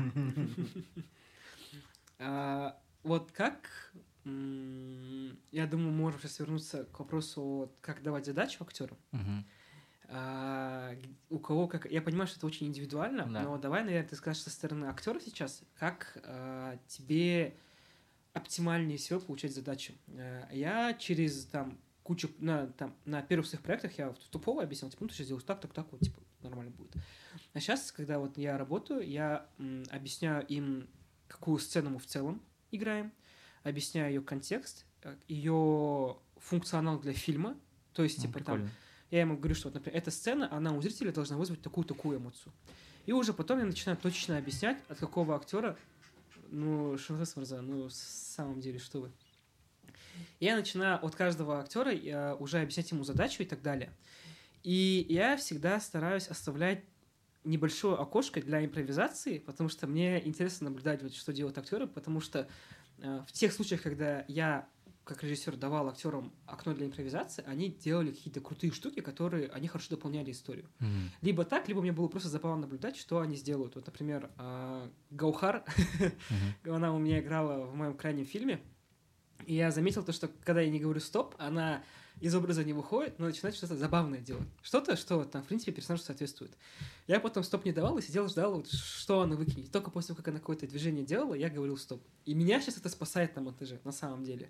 У меня появилось намного больше пространства для разных монтажных и режиссерских решений. Ну, когда она со мной занималась, я ей говорил правила, пока стоп режиссер не сказал, фигач внутри истории. Вот, там это она важно. Даже... У нее был стакан, где был напиток, но напиток это была просто вода, покрашенная с каким-то красителем. И она в сцене с этим стаканом сидит и начала его пить. И уже когда я вижу, что она пьет, отдал стоп, и она просто все разом выплюнула, потому что на вкус было ужасно. Но именно это действие сейчас на монтаже меня вот так вот спасло невероятным образом. Вот если бы не это действие, я бы жестко бы застрял бы. Как спасло? Невероятно спасло. Ты сказал вот так. Вот так. И вот. Жест он вот так показал. Вот. Я сейчас жестом рукой показываю над своей головой. Вот настолько высоко меня это спасло. Скажи, вот тебе как актеру, ну мне как режиссеру так проще объяснять. У меня такое чувство, как будто бы актер все понимает в таком контексте, и все будет хорошо. Ну, я с тобой согласен. Просто я бы добавлял еще, ну вот опять же про предпродакшн, нужно биографию роли обсуждать вместе. Вот это самое важное, как по мне. Особенно если персонажу больше 15 лет. Потому что там же боли всегда у каждого персонажа, и они все из детства. Вот когда ты придумываешь историю вместе с актером, а почему он поступил так, а почему он здесь совершил такой поступок, а почему он здесь услышал эту фразу, и эта фраза для него стала очень важной, хотя для других это пролетело мимо ушей. Тогда выстраивается в голове реальная история, а не просто, что «О, мне сейчас нужно подойти, сесть на стул, открыть книжку и сделать вид, что я читаю». Да это ни о чем, это действие. Действие должно вести к чему-то. И вот просто это дополнение к тому, что ты сказал. Да, это прикольно. Слава богу, что я на предпродакшене бы это делал. Я прям сейчас чувствую, что я такой, ох, вот я молодец как режиссер. Я все сделал правильно. Актеры меня любят. А когда вот на площадке актеры начинают импровизировать, я вообще, опять-таки, я рад, когда актеры все предлагают, но иногда бывает, они говорят или предлагают те или иные действия, которые, ну, они совсем не укладываются в мое общее видение картины. Как мягко отказать актерам, чтобы не обидеть и не показаться снобом каким-то? Вообще, вот вы сейчас говорите, что вы сами работаете, да, с актерами?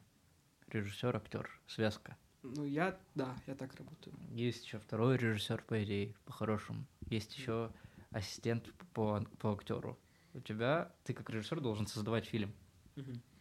А общаться с актерами, вот насчет вот таких дел, должны, мне кажется, другие. Мне кажется, лучше найти какую-то связочку, когда неловкие моменты и у актера есть, и у режиссера есть. И есть вот этот человек, связка, которая мягко как раз-таки этот фильтр и проходит. Тебе неудобно сказать это напрямую. Возьми, скажи через второго режа, либо через кастинг-директора даже. И актер то же самое, если не может, есть какой-то барьер. Но вообще, по-хорошему, чтобы не было этого барьера, и вы впрямую просто общались. Блин, слушай, нет, мне это не нравится, сорян. Я это тоже нормально принимаю. А бояться обидеть, это у тебя уже в голове, это к психологу. У меня плохой характер. Вот ты, плохой у меня характер? Да. Смелый, и за это прощаю. Давайте, да, в натуре, у нас есть классный топик. Ернар играл на Netflix. Да. Вот давай обсудим вот это. Я об этом ничего не знаю вообще. Типа, очень интересно. Нет, нам нужно как-то начать. Потому что в нашей сейчас системе отношений, нас четверых, короче, я, Чика, Ернар, мы на втором сезоне отношений, и Алишер только подключился, вот, да. И сейчас для него, короче, будут эпизоды этих флешбеков. Так вот, Ернар, давай, можешь рассказать нам в двух словах вот Netflix? Как звучит, да? Netflix классно звучит. Звучит круто, а по факту рассказываю. Проект Анна К, который снимался Netflix плюс раз, два, три продакшн, если знаете.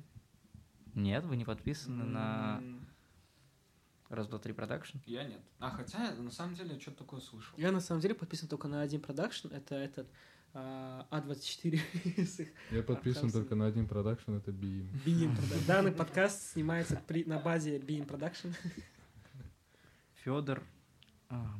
Федорович. Сейчас. А, это что-то российское? Федорович. Сейчас я скажу, как зовут. Это российский продакшн? Да, это российский продакшн, который снял достаточно много крутых проектов. Валерий Федорович, по-моему. Но я не уверен в этом. Так, Анна Кей, это Анна Каренина. Абсолютно точно. Это не та Анна Каренина, которую пытались, типа, на современный лад рассказать? Да. А, та самая, да? Вот. Теперь давай поговорим, вот как ты туда попал, как оно было. Ой, да, слушайте, тут все просто. Я казах в Питере, уже необычно. Netflix'у нужно, что максимально разные лица. И я просто увидел, мне кто-то скинул кастинг, что вот Netflix. Я просто увидел вот эту надпись Netflix. Требуется, понял, что я подхожу. Это был даже не эпизод, это групповка, игровая групповка с неплохим гонораром. Я такой, ну, еще и на Netflix, еще и если заплатят, вообще круто. Я отправил просто свои фотографии, меня утвердили. У меня были тогда длинные волосы, и нас выбирали на роли официантов 8 парней, должны были отобрать, которые будут ходить на каблуках 3-сантиметровых. Или 5-сантиметровых. Довольно по-нетфликсовски. Да. Хотите, покажу, как я выглядел? Увидите только вы, видимо. А у нас есть телеграм-канал. А мы давайте туда отправим эту фотографию. Это эксклюзивный контент для телеграм-канала. Давай. Сейчас я найду. Как меня гримили. В общем, мне было интересно посмотреть, но это было офигенно с точки зрения продакшена. Уровень там другой, было 8, что ли, режиссеров, и на одной локации мы сразу снимали, ну, в одном помещении, мы были в музее, не помню в каком, в Русском музее, в каком-то из филиалов. Там был большой зал, мы снимали сцену бала. И в подсобке снимали, уже другой режиссер там стоял и отвечал за конкретно эту сцену с квадрокоптером, который очень круто пролетал. Я просто и в той сцене снимался. Там куча фейлов было, сейчас расскажу о них тоже. Вообще, вот да, пока Ернар ищет фотографии, небольшая ремарка. Это нормальная практика на больших площадках, когда в целях экономии времени создаются режиссерские подюниты, которым раздаются разные задачи съемки. Такая ситуация была, например, с «Властелином колец», когда Питер Джексон, допустим, снимал... Ты здесь очень похож на этого французского певца Стромае. Его клип был же? Нам только что Ернар показал, как его загримировали. Но там было огненно. Да, ну видно. Фотки нельзя показывать и видео вообще, но ладно, вот так, короче. Вау. Окей. В вашем телеграм-канале можно было. Вот такой пол там был. Камеры летали, прям летали, реально летали. На это вот, дорогие подписчики, идите на телеграм-канал, мы вам все это покажем, расскажем, это невероятно круто. И, ну вот, да, ремарка, что, например, когда «Властелин колец» снимался, пока Питер Джексон снимал условно-диалоговые сцены, он создавал подюниты, которые снимали пролетки на вертолете, коптер тогда не было, какие-то походные сцены, какие-то батальные сцены, и потом приходили, показывали, он отсматривал материал и выбирал там для себя монтажные склейки. Поэтому для больших продакшнов это, в принципе, нормальная практика. Да, и, как правило, у каждого юнита, подюнита есть свой второй состав, свой второй режиссер и так далее. Вот. Да. Что еще рассказать про эти съемки? Опыт в целом. У меня было 3 смены. И каждую из них задерживали, поэтому даже для Netflix это было нормально. Вот, это очень круто, потому что в прошлом эпизоде вот мы обсуждали, да, что форс-мажоры нас очень сильно выбивают из колеи. Мы сразу такие, типа, ой, вот мы плохие режиссеры, у нас все идет не так. Но если у Netflix все идет не так тоже. Ну, слушай, я должен был получить за проект одну цену, а получил в 2 раза больше, потому что была переработка. И мы работали вместо там 12 часов. Одна смена была 17 часов. Мы ехали спать и сразу поспали и сразу ехали дальше сниматься. Вот это, в принципе, пример, как работает здоровый продакшн, да? Всегда оплата переработки. Да. Переработка, всем оплачивалась. Причем хорошо оплачивалась. Вот этот вопрос, не знаю, меня только интересует. Сколько платит Netflix? Слушай, я не знаю. Видишь, мне кажется, тут зависит от кого ты зашел. Да, я отправлял свои данные там в одной группе. Грубо говоря, это берем агентство какое-то. Возможно, там в смете у них одна цена, а нам они оплачивают по-другому. Хотя я же подписывал бумажку, и там было написано ровно. Поэтому нет, все четенько. Короче, эту смену мне оплатили 8000 рублей за смену групповки. Она как-то налогами облагалась или... это уже вычитают с них, наверное, я не знаю. Ага, и таких было 3 смены. 3 и умноженное еще на 2 за переработки. Окей, интересная сумма. Какая там сумма выходит? Давайте. Чики, было интересно про Netflix. Что тебе конкретно рассказать? С кем я там работал? Мы работали там со Светой Ходченковой, с Юрой Борисовым. И Юра Борисов офигенный, классный, крутой человек. Потому что вот мы снимаемся, он наверху приехал, видимо, вот его загримили, он наверху ходит возле режиссеров. Я тоже, нас снимают, я иду, как официант, на каблуках, с этой прической, плыву так сказать, во фраке. Поднимаю взгляд наверх и смотрю, Юра Борисов стоит, улыбается мне. Я ему такой: здрасте, он такой: привет. Сверху мне ответил. Потом, когда было перерывы, грубо говоря, и он уставал, он приходил туда, где сидела массовка, и просто ложился со всеми. Но все боятся, а я, казах, не боюсь. Я подошел просто, и мы с ним прям нормально так минут 10 поболтали. Я ему говорю: а ты вот так вот ходил на групповке, на массовке? Да, конечно. Типа, все нормально, круто. Он спросил у меня про мои какие-то проекты, я у него спросил. Он мне все спокойно ответил. Рассказал, мы круто пообщались. В отличие от Ходченковой. Мы можем... извиняюсь, говори. Юра Борисов — это «Бык», да. Это «Мир, дружба, жвачка». Да. Это... Крутой актер, да. Российский. Да. Вот. Это еще проект про вагон. Такой, я не помню, как он называется. Финляндский. А Ходченкова — это которая Росомаху убивала. Да, она играла... Я забыл, прикинь, имя персонажа. Анеля меня убьет просто. Так, окей, тем временем я посчитал, и мы можем, да, прям эту сумму назвать? Ну, скажи. Окей. 3 дня. Получается, ты говорил, и все в итоге вышло 288 тысяч тенге.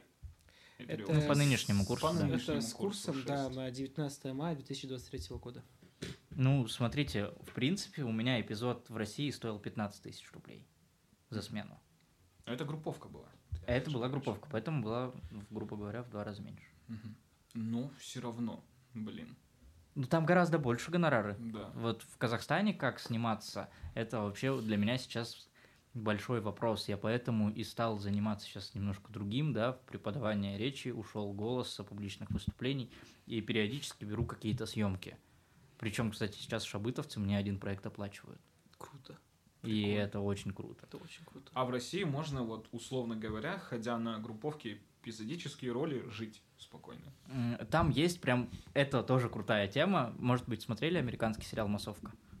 Нет. Ничего себе. Посмотрите. Нет. Очень крутой. И вот в Питере, например, есть прям целая банда, которая каждый день снимается в разных проектах. Это их работа. И они получают там, грубо говоря... Сколько, Ханна, ты получала за... тот эпизод и массовку. Блин, я не понял. 700-800 рублей, да? Начиналось? Или больше? 700-800? Ты что, у меня день стоил 3. Это... Нормально. Я вот думаю, надо оговориться, да, что вот есть определенная проблема. Да, вот Ханна только что сказала, что у нее день стоил 3 тысячи рублей. Да. В наших реалиях Казахстана, когда речь идет о съемке, во-первых, это всегда идет речь об урезании бюджета. Я, вот, будучи уже 2-й год работы в области коммерции, всегда сталкиваюсь с тем, что что-то нужно снять, и у меня часто, как у режиссера, бывает, что опции отказаться как таковой нет.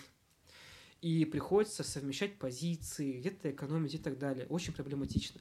А когда речь уже идет о переработке, у нас, я думаю, мешает вот эта наша культурная особенность, наш вот это брат, даке, маке, ну что-то, чуть-чуть переработаем, там не страшно и так далее.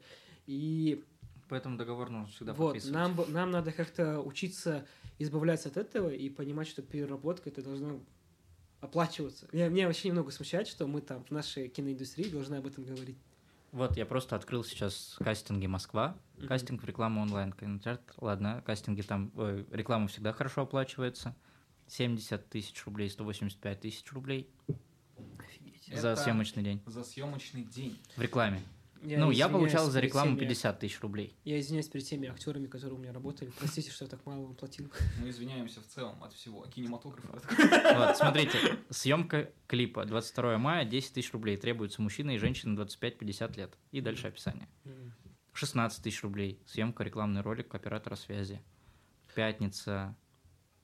Не написано, сколько платят. В общем, в реалиях России, где, откровенно говоря, в России уровень кинематографа очень хороший. Как бы, когда мы давай еще... говорить уровень зарплат. Уровень зарплат, ладно, гонораров. В целом, на самом деле, есть некое очень долгосрочное послевкусие от там российских работ 5-10-годичной давности, да, те же там «Елки» и так далее. Но в целом, если присмотреться сейчас, то как бы с российского рынка есть много крутых... Я хотел сказать, мне кажется, что на этот гонорар влияет. Это, самое главное отличие в том, что в России есть как минимум два огроменных телеканала с постоянным трафиком съемок, а у нас такого нет, например. У нас телевидение вообще, ну, мягко говоря, слабо развито. Но сейчас уже мало людей хочет сниматься на этих телеканалах. Все больше идут на платформы, поэтому в России сейчас очень круто развиваются и ОКО, и Кинопоиск, и Иви. Ну, в любом случае, туда ведь переехали именно продакшены, которые работали на этих телеканалах. Да, да, это факт. Вот, поэтому... Сейчас как бы последние года 3-4 в российской киноиндустрии генерится довольно много прикольного контента. И пусть даже мне не все нравится, но, вот, допустим, был сериал, который называли типа российскими очень странными делами. Не помню, как называется, но там про... Пищеблок. Пищеблок, да. Вот, как бы. Так это же книга есть. Ну вот, я об этом узнал уже после сериала. Мне, честно, сериал не понравился в большей степени из-за игры актеров. Я не поверил игре ни одного там актера, но сам концепт довольно прикольный. И хоррор-сцены сняты тоже весьма недурно, потому что, опять есть с чем сравнивать. У нас в Казахстане там пытались снимать хорроры, там какие-то 2-3 хоррора снимали, я смотрел, и это, ну, это было, мягко говоря, не очень. Пищеблок — это у детях в лагере, да? Да, это пионер-лагерь, в котором начинают происходить там всякие странные события и так далее, и вот дети пытаются с этим, это решать. Ну, как бы прикольно, что такое сняли. И сейчас, когда я открываю Кинопоиск, я на полном серьезе, иногда смотрю и роюсь в их сериалах и думаю, там, что мне посмотреть. Вот, поэтому все-таки, что не говори, но там уровень киноиндустрии довольно хороший. Вот, я сейчас со слов Ернара, работа в российской киноиндустрии, как бы ты... Я прокачался, вот, это факт. Да, и ты там не ходил в статусе бедного творческого человека, да? Или ходил? Ходил.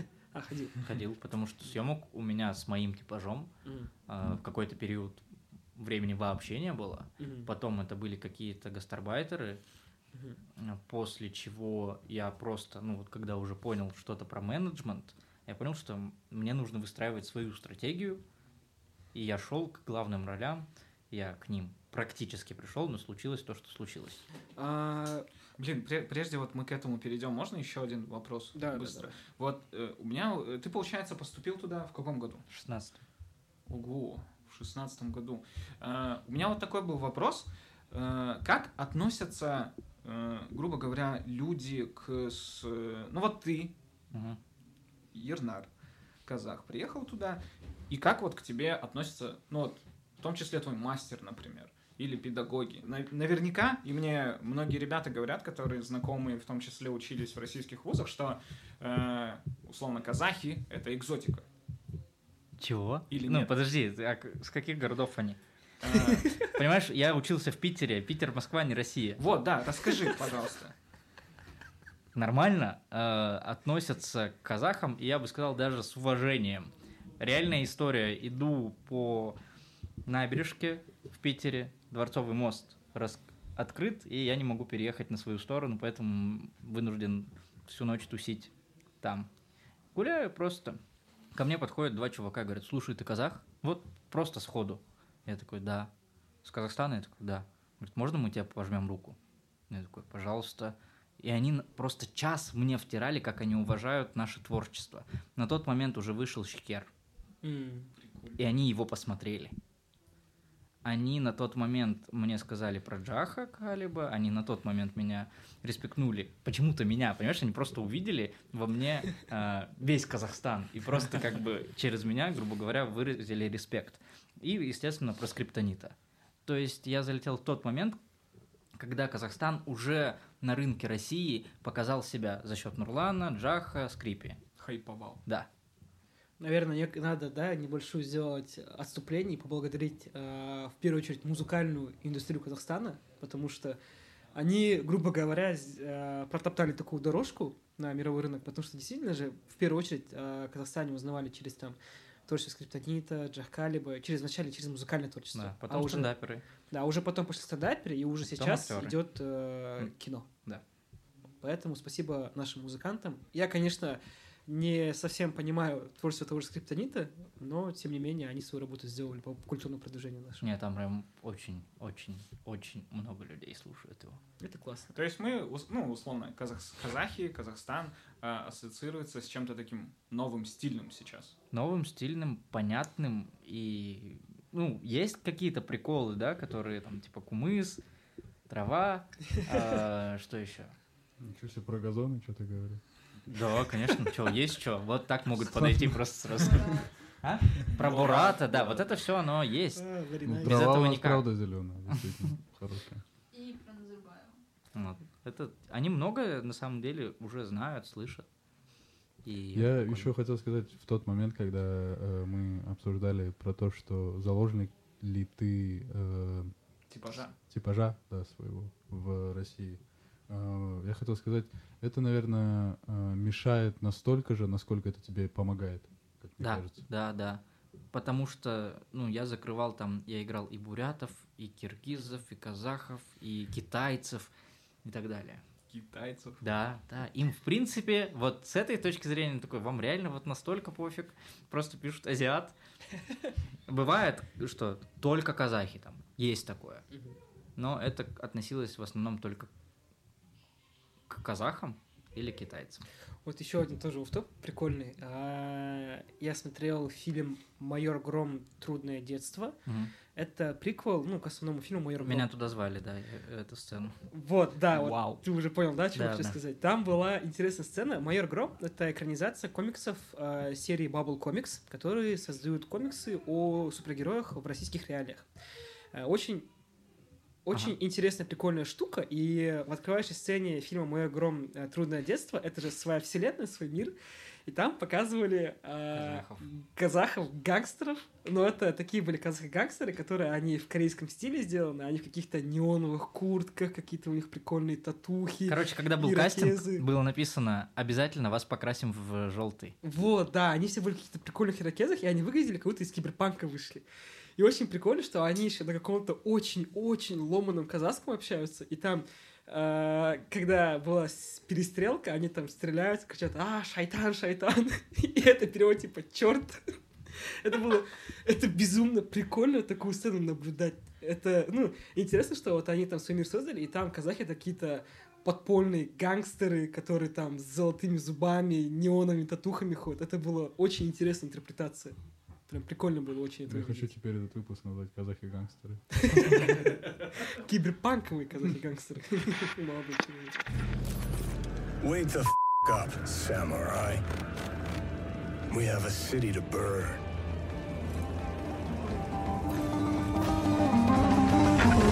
Окей, вот давай вот смотри, разберем это чуть, ну, поподробнее. Ты казах в России. Соответственно, вот у тебя... Внешность очень сильно отличается от тамошнего народа. Да. И так далее, и так далее. И как ты, вот ты говоришь, пробивался к главным ролям и так далее. Вот расскажи, как это, допустим, нашим ребятам, казахам, которые хотят получить какие-то знания в актерских школах России, и как им там остаться, закрепиться и так далее? Ну, у меня все было достаточно поэтапно. Я начинал с массовок. Там знакомился с кастинг-директорами. Там же меня сразу замечали люди, которые не массовка, а эпизодники, например, и знакомились. И такие: так, подожди, ты же учишься в театральной академии на Маховой, в одном из лучших вузов. Все, больше на массовку не ходи. Ты лучше подойди вот к тому человеку, скажи: я такой-то, такой-то, и скинь ему материалы. То есть я прям на площадке, знакомясь, начиная от массовки, знакомился и учился понимать, как вообще это все работает. И самое важное — просто обрести нужные контакты и знать, как правильно отправлять эти материалы. И все. Как только ты уже на виду, грубо говоря, как только что-то происходит с твоим типажом, тебе тут же отправляют кастинги, либо те же знакомые. Они сразу тебе скидывают, ты отправляешь, а дальше тебя зовут уже на очный либо онлайн. Ну вот ты не являешься ли заложником своего типажа там, в России? Являлся, но перед тем, как случилась война, начали писать на нас. на главных героев уже начали писать. И тому подтверждение Оскар Ильясов, его же теперь зовут, и он достаточно крутые роли там играет. Просто он успел взлететь чуточку раньше, чем я, поэтому с точки зрения кредитов доверия у него гораздо больше. Меня не так знают там. У него Гнеушева его продвигает.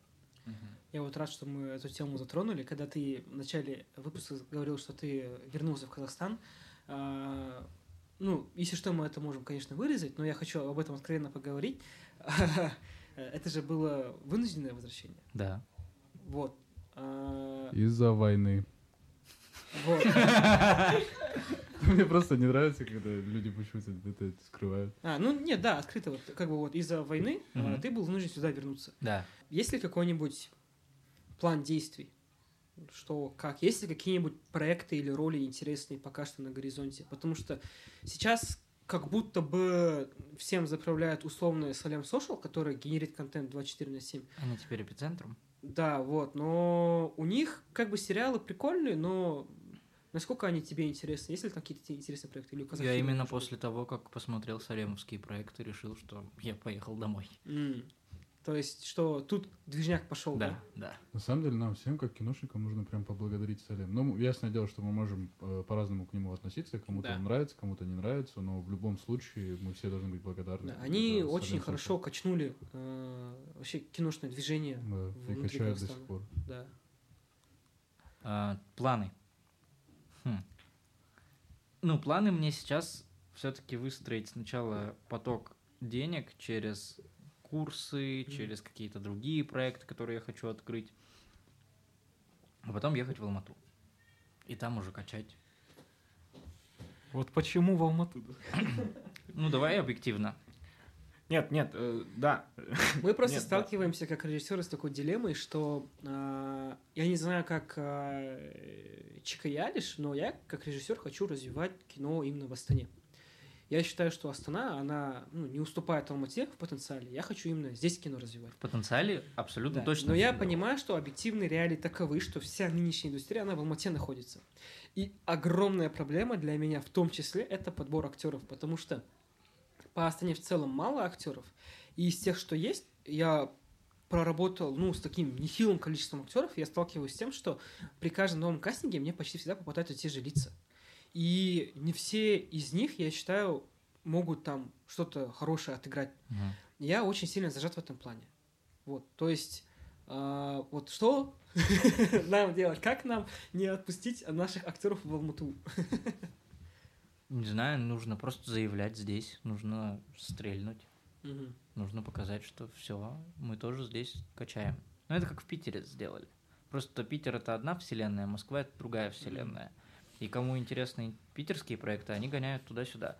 Но в целом гонять на два города – это крутая штука.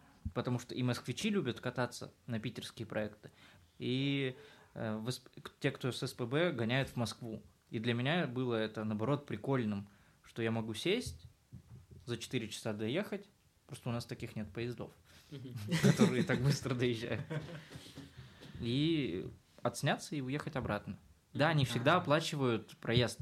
Но если ты хочешь сниматься, и тебе этот проект интересен, гоняй. Я так рад слышать эти слова. Меня всегда безумно греет, когда актеру нравится твой сценарий. Это невероятно окрыляет. Когда актер реально заинтересован в том проекте, это безумно окрыляет. В том числе. Я сейчас как бы не пытаюсь сказать, что что я пытаюсь для актера, все создать. Конечно, нет, потому что актер — это тоже боевая единица, это человек, который вышел на работу, и все работают, но мне хотелось бы, чтобы у меня с максимальным количеством людей была творческая синергия, чтобы я видел, что им интересно, за исключением операторского департамента. Им, мне кажется, вообще, когда ты там светик или там просто ассистент что-то таскаешь, мне кажется, им там фиолетово, чего вы снимаете. Ну, тоже касается и администрации и так далее. То же самое касается администрации. Вообще, есть определенная магия, офф-топ очередной, есть определенная магия в том, когда ты как режиссер видишь, что актер отыгрывает именно то, что ты хочешь, и когда вот перед тобой оживает та сцена, которую ты в голове вот вынашивал, создавал ее, рисовал и так далее, когда ты видишь, что актер действительно хорошо ее играет и оживляет у тебя на глазах оживает то, что ты себе представлял, это очень магический, очень интимный момент. Это прям тяжело описать словами. Очень классная штука. Это зависит и от тебя, и от него. Если ты ему дал точные, понятные картинки, понял, как этот актер воспринимает этот мир, твой мир, и объяснил ему, то да, получится. А если он не поймет, что за атмосферу ты хочешь задать и по каким правилам ты хочешь играть, то нет. Потому что у меня был еще опыт такой, что меня не подпускали к плейбеку. У меня был опыт, что мне не давали читать сценарий весь, а только мои сцены. Такое тоже было. И я такой, я не знаю, что за история, в принципе. Нет, вот сейчас просто сделаю то, что я сказал. Я такой, блин, прикольно. Но я не помню, что из этого вышло. А Нолан, по-моему, так делает. Он не дает читать полностью сценарий. Паттинсон, да, на это жаловался? Да. Когда они «Довод» снимали. Вот, кстати, ты говорил как-то раз прикольную штуку, кажется, мне и Чики ты говорил, что на какой-то съемке ты что-то отыграл, ты хотел поговорить с режиссером, но ты видел, что режиссер, он все в свой мир ушел, он там что-то все в раскадровках делал, что-то там ментально монтировал, ты решил его не трогать. Можешь еще раз про это объяснить и почему ты там решил его не трогать? Я, скорее всего, объяснял ту тему, что если актер смотрит там на режиссера и видит, что он не смотрит на тебя или как-то перестает с тобой взаимодействовать, то это не обязательно, что ты плохой актер. Скорее всего, в этот момент режиссер думает о своих мыслях, о том, как сделать раскадровку, как выстроить сейчас, как я смонтирую эту сцену, которую только что отснял, с тем, что я снял позавчера, и у него свои мысли на этот счет. А актер должен в этот момент думать о своих задачах, там, понимая план, что у меня дальше. И там, если получится к нему подойти, то подойдет. А так, я опять же говорю, должен быть второй человек, второй режиссер или еще кто-то, кто будет конкретно с этим актером дальше вести переговор. Блин, вот это очень интересная тема, на самом деле. Вот мы в первом выпуске разбирали условные наши синдромы, страхи и так далее со стороны режиссера. Но только что Ернар вкинул такую штуку, что актер ведь тоже не из железа. В плане, каким бы ты профессионалом бы не был, все равно это именно такая профессия, где присутствуют эмоции. Вот. Можешь ли ты как-то эту тему раскрыть чуть больше? Как-то, вот сейчас переформулирую. Да, пожалуйста. У меня... Извиняюсь. Алишер дал плохую задачу Ернару. Да, я ничего не понял. Да, я думал, ты просто подрезюмировал и все. Нет, вот действительно бывают ситуации на площадке, когда вот особенно вот опять-таки на моем дипломе, допустим, и даже... Нет, ладно, я другой пример возьму, другой кейс. Когда я снимал крайний фильм «Песня на одном аккорде», вот я работал с Гаухар, и она там была единственная именно актриса, потому что там... Подожди, а кого ты называешь конкретно актрисой или актером? Она человек... Ладно, так скажу. Она человек, у которого, в моем понимании, есть образование. Она знает, что такое... Ну, по крайней мере, курсы, да, она, кажется, проходила? Мне говорили. Нет? Ну, это образование... Ну, в плане... назвать, да? Или как? Она... Как это корректно назвать? Ну, она занималась у меня... Ну вот. Индивидуально. Она вот одна из этих учениц. Ну, хорошо, окей, да. Абушахман хочет сказать, наверное, то, что... У нее есть опыт. У нее есть опыт, да. У нее есть понимание, что такое съемки. Да. И этот человек относится серьезно к тому, что он делает. Да. Просто остальная, как бы, пачка актеров, это вообще, они далеко от актерства. Он пачкой назвал нас. Слышали? Вот его отношение с маской слетело. Остальные ребята, так скажу, это вообще музыкальный бэнд. Остальные друзья. Остальные друзья, кенты мои. Это вообще музыкальный бэнд, просто под который я написал сценарий. У них там опыта ничего нету, и там я с ними больше возился и так далее. И Гаухар в этом плане молодец. Ну, вот я опять говорю, что мне безумно понравилось с ней работать. Очень круто было с ней работать. И у нас была очень площадка такая напряженная. Мы очень там в сжатые сроки работали, и мне приходилось на месте от целого ряда кадров отказываться, ужимать там, допустим, у нас было, грубо говоря, сцена в 6 кадров, но из-за времени я ее ужимал в один кадр так, чтобы она не теряла смысл, и при этом, чтобы это было, типа, красиво и стильно. И там очень часто я мог, когда там мы сцена, когда заканчивала, я говорю, все, стоп, снято, у вас было, убегал и начинал дальше с оператором работать и так далее. И понимал, что актеры там сами по себе стоят и выглядят, ну, как это, как будто где-то в пустыне брошены, там стоят, не знают, что делать и так далее. Потом уже подходили их ассистенты и там их уводили и так далее. И я потом себя чувствовал, как будто бы, ну, как будто бы я к ним на отвали отнесся. И не обидит ли это их или что-нибудь еще. То есть... Есть ли еще такие ситуации у актеров, когда они могут себя как-то не так почувствовать, не так понять, какие-то, может быть, загоняться за чего-то? Да. Потому что вот мы, как режиссеры, мы всегда с таким сталкиваемся. И, например, в сериале «Игра кальмара» вот эта актриса, которая играла северную кореянку, она же говорила, что вот у нее в отсутствие опыта она там вообще запиралась в ванной, плакала, потому что думала, что не достанет там играть и так далее. Есть ли такие страхи у актеров? Определенно есть. Да. Если да, то какие это чаще всего страхи и как с ними бороться? Есть ли какие-то методы, лайфхаки? Ну, страх, что, блин, не получилось с первого дубля, блин, я затупил, блин, я забыл слова, блин, меня не поняли, черт, зачем я это сделал, из-за меня снова новый дубль. Хотя актер, опять же, должен понимать, что не всегда новый дубль пишется из-за того, что ты просрал момент. Иногда там бум в кадре, иногда что-то по звуку не то, иногда еще что-то. И тут нужно это понимать. Потому что те, кто приходят только в профессию, и там у них первые 2-3 съемочных дня, первые 2-3, они думают, что каждый дубль — это из-за них. И даже когда там люди кричат «бум» в кадре, они не понимают, что такое бум и что такое в кадре. И вот тут ты такой, блин, что я сделал не так? Что в кадре? А, да, вот так потом начинают кивать, просто из-за того, что не знаешь, что это. Давай объясним, что такое бум в кадре. Бум в кадре — это на самом деле кодовое слово, которое означает «ты плохой актер». Нет, бум — это... Алишер Мурзам, вы объясните или мне объяснить? Бум. Это микрофон чувствительный, который пишет звукооператор на площадке, которым пишет звукооператор на площадке, и он иногда попадает в кадр. Вот. Бум, что нежелательно. Бум — это большой микрофон на длиннющей палке, которую поднимают и держат над собой, как копье. И часто бывает, что так как звукооператор, точнее, на буме, он не видит плейбэк, он не видит камеру и так далее, он не всегда знает, где граница кадра, и иногда бум попадает в кадр. Вы могли видеть бум в старых комедиях, когда его роняли актерам на голову. Такой большой микрофон обычно актерам пах на голову падал. Угу. Вот. И эти страхи есть, как над ними работать. Ну, вот тут нужен, мне кажется, мэтч какой-то с режиссером, либо с кем-то со съемочной площадки, чтобы он тебя немножко поддерживал. С другой стороны, нужно просто идти по задаче. И у меня вот есть какая-то чуйка. Было или не было. И даже если режиссер говорит «было», я такой, можно мне еще один дубль? И вот эта чуйка, мне кажется, она у многих срабатывает. Я не с одним актером разговаривал на эту тему. Они говорят, да, у нас есть тоже. Что типа, вот мы отсняли, и такое было, или нет, не доработал вот здесь.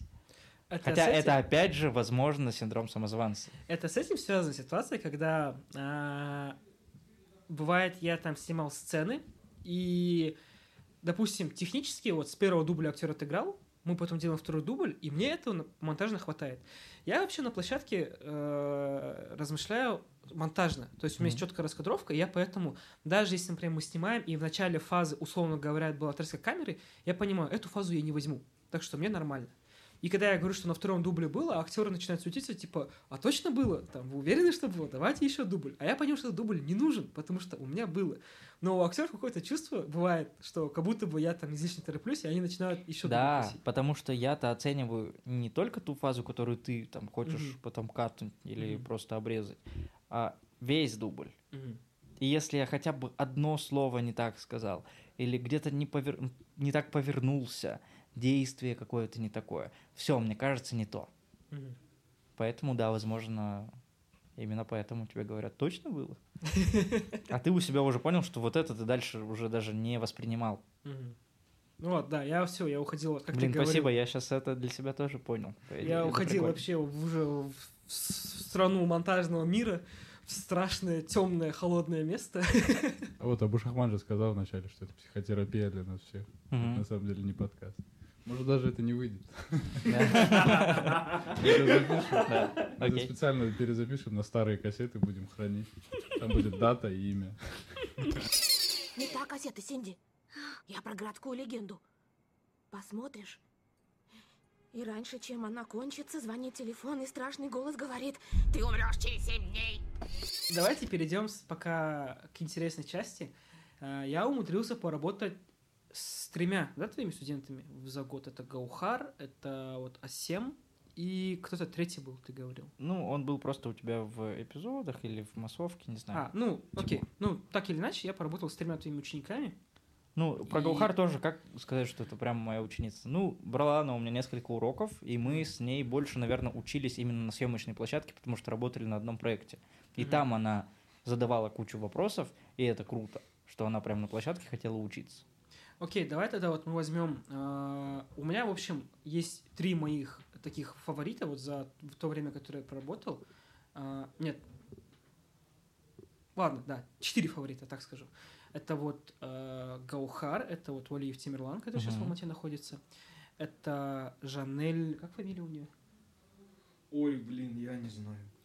В общем, есть актриса русской драмы и театра в Шабыте. Сейчас третий курс, ее зовут Жанель. Фамилию, к сожалению, не знаю. Я знаю ее, я понял. Ага, все, круто.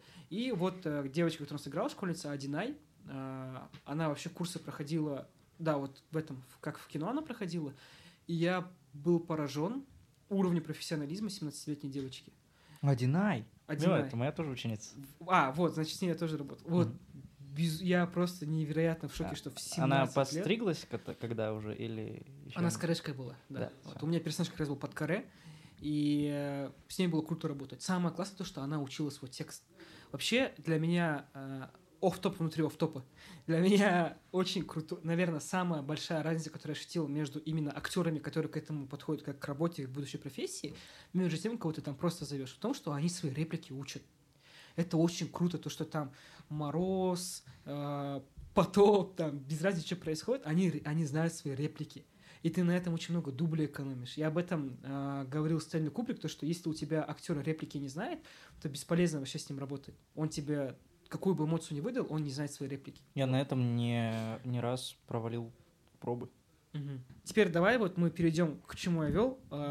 Ты сейчас свои курсы запустил. Да. Методика АЕ. Вот давай о ней. Что это, как это? Что такое метод АЕ? Да. Вообще это курс по коммуникациям и публичным выступлениям, ораторскому мастерству, куда вплетена методология актерства. Вот. Наверное, так. Больше мы там учимся говорить. Говорить четко, ясно, правильно. Говорить смело. Да, говорить смело. Интересно. Есть моменты, где я даю структуру самопрезентации, выступлений. Мы обязательно работаем над сценическим движением, потому что нужно расслабить тело.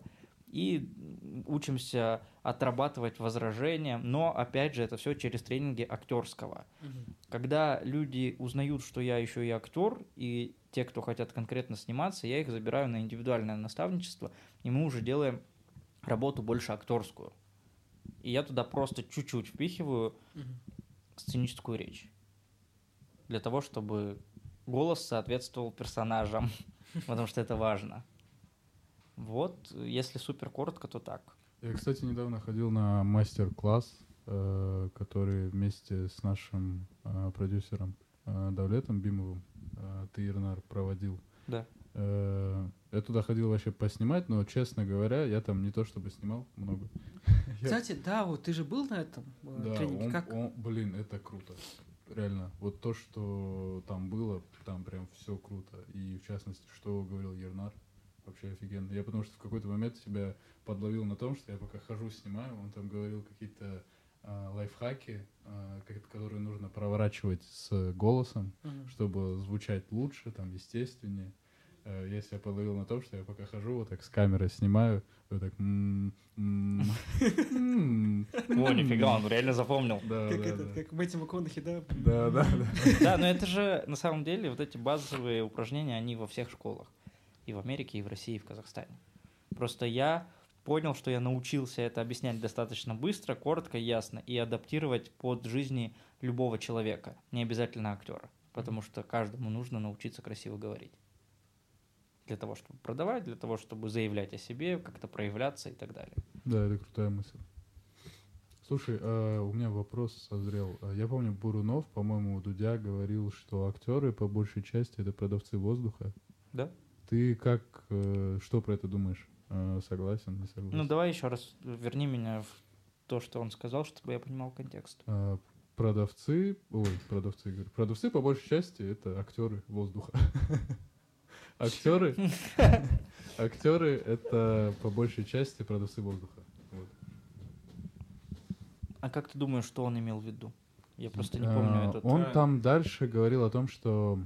Он говорил, что актеры конкретно прикладное ничего не делают. Да, они не смогут мастерить что-то или еще что-то. Все, что они продают, это себя, по сути. Да, да, я с ним согласен. Но офигеть, каждый актер, он же индивидуален, как и каждый человек. И я сейчас немножко, может быть, отойду от мысли, но чтобы мне сыграть разноплановых персонажей, я должен сам себя сначала наполнить разнопланово. Угу. И если я там себя не наполняю духовными моментами, спортом, какими-то новыми спецнавыками, не учу языки, то я и останусь таким же. И я не смогу сыграть. Вот мне там предлагают что-нибудь на английском, но я не выучил. Все, это моя личная ошибка, и я не могу теперь позволить себе такого плана ролей. Поэтому... Отчасти я согласен, а с другой стороны, можно ли назвать воздухом то, чем ты себя наполнял всю свою жизнь? Я вот сейчас хочу как раз вот к этой теме поговорить.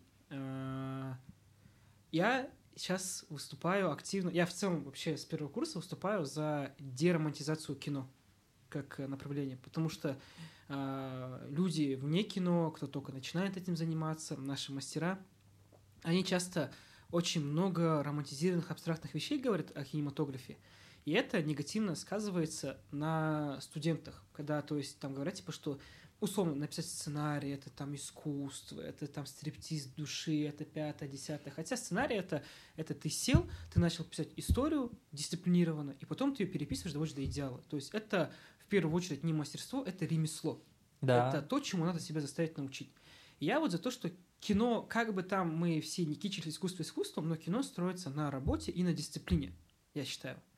И сейчас многие западные российские сценаристы и режиссеры, которых я читаю блоги, слушаю подкасты, книги, они все об этом говорят, что вот как бы, конечно, это не механическая работа, да, там чат GPT тебя не заменит, надеюсь, но тем не менее нельзя и это все уводить только в твой поток, что вот я не в потоке, я не работаю. И вот я, короче, как сценарист, я, грубо говоря, сценарист без каких-то детских травм и так далее. И многие там книги, они говорят, что, типа, если у тебя нет там каких-то травм и боли, ты ничего не напишешь, т.д. и т.п. Но есть и противоположное мнение многих уже состоявшихся сценаристов, что тебе не обязательно там в действии через какой-то абьюз проходить, чтобы ты писал классные истории. И тебе вопрос как актеру. Можно ли быть актером тоже из там нормальной семьи, без травм и так далее, или там нужно, чтобы у тебя была какая-то боль и так далее, или, как в случае со сценариями, хватит ли того, что у тебя просто есть какое-то высказывание, о котором ты хочешь заявить, какой-то поинт, который ты хочешь сделать? Смотри, я считаю, что лично я, наверное, не смогу сыграть то, чего не происходило в моей жизни. То есть мне нужна хотя бы какая-то похожая ситуация, которую я могу подставить. Тогда я это сыграю. Если я вообще не понимаю, и мое тело это не переживало, моя душа, мое сознание не переживало это, я это никогда не сыграю. Но это мое мнение. Потому что я всегда играю себя. Всегда играю себя, просто какую-то часть себя. И всегда погружаю себя в предлагаемые обстоятельства. Что было бы, если бы я был в таких предлагаемых обстоятельствах? Опять же, я же тут могу себя обмануть, что предлагаемые обстоятельства, что ты родился там в другом месте. Но это же тоже предлагаемые обстоятельства. Но и мой мозг тут как бы такой, о, прикольно. Вот, ответил на вопрос. Ну, то есть тебе все равно нужен как бы именно тебе, да? Лично мне нужен какой-то опыт, из которого я смогу уже воссоздать. Просто напридумывать что-то. Да, получится, просто мне кажется, это выйдет не так убедительно. А можно ли это сделать, допустим, методом ресерча? Вот, ну, грубо говоря, например, Дэниел Дэй-Льюис, когда играл человека с ДЦП, да, кажется, он играл? Да, «Моя левая нога». Вот, да, то есть он там полгода или год он прожил вот в этом месте, там, имитировал там людей и так далее. Можно ли, допустим, такой, ну, как это, там, система Станиславского, погружение вот так вот внедриться, да, изучить без личного опыта и потом сыграть? Просто в сценаристике все довольно просто. Ты создаешь персонажа, ты помещаешь его туда, куда ты хочешь его поместить, у тебя есть главный поинт, о котором ты хочешь сказать, а дальше твоя задача как сценариста — это максимально ломать твоего героя, максимально его мучить, пытать, а потом актер это все отыгрывает. Вот. Да.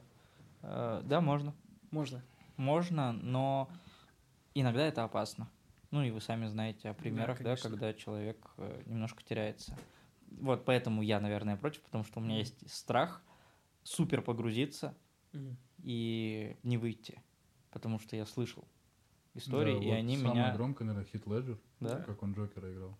И салам алейкум. Ну вот, и чтобы такого не было, лично я всегда всем, особенно в начале актерской карьеры, может, я просто еще не дорос до этого уровня, да, советую смотреть на себя от третьего лица, или на персонажа, точнее. Вот, чтобы я выходил из роли легко и тут же погружался. Давайте, кстати, поговорим о мазохизме в кино. О творческом мазохизме, истязании. Только в кино? Ну, пока только в кино. Тогда мне неинтересно. Насколько актеры любят, так сказать, хардкорные съемки, хардкорные сцены, не когда там переработка и КПП, а когда тебе как актеру дается тяжелая задача. Вот, например, условно Ди Каприо играл, да, в «Выжившем». Кайфовал ли он как актер от того, что он там в тушу лошади залезал, там эти органы там и так далее?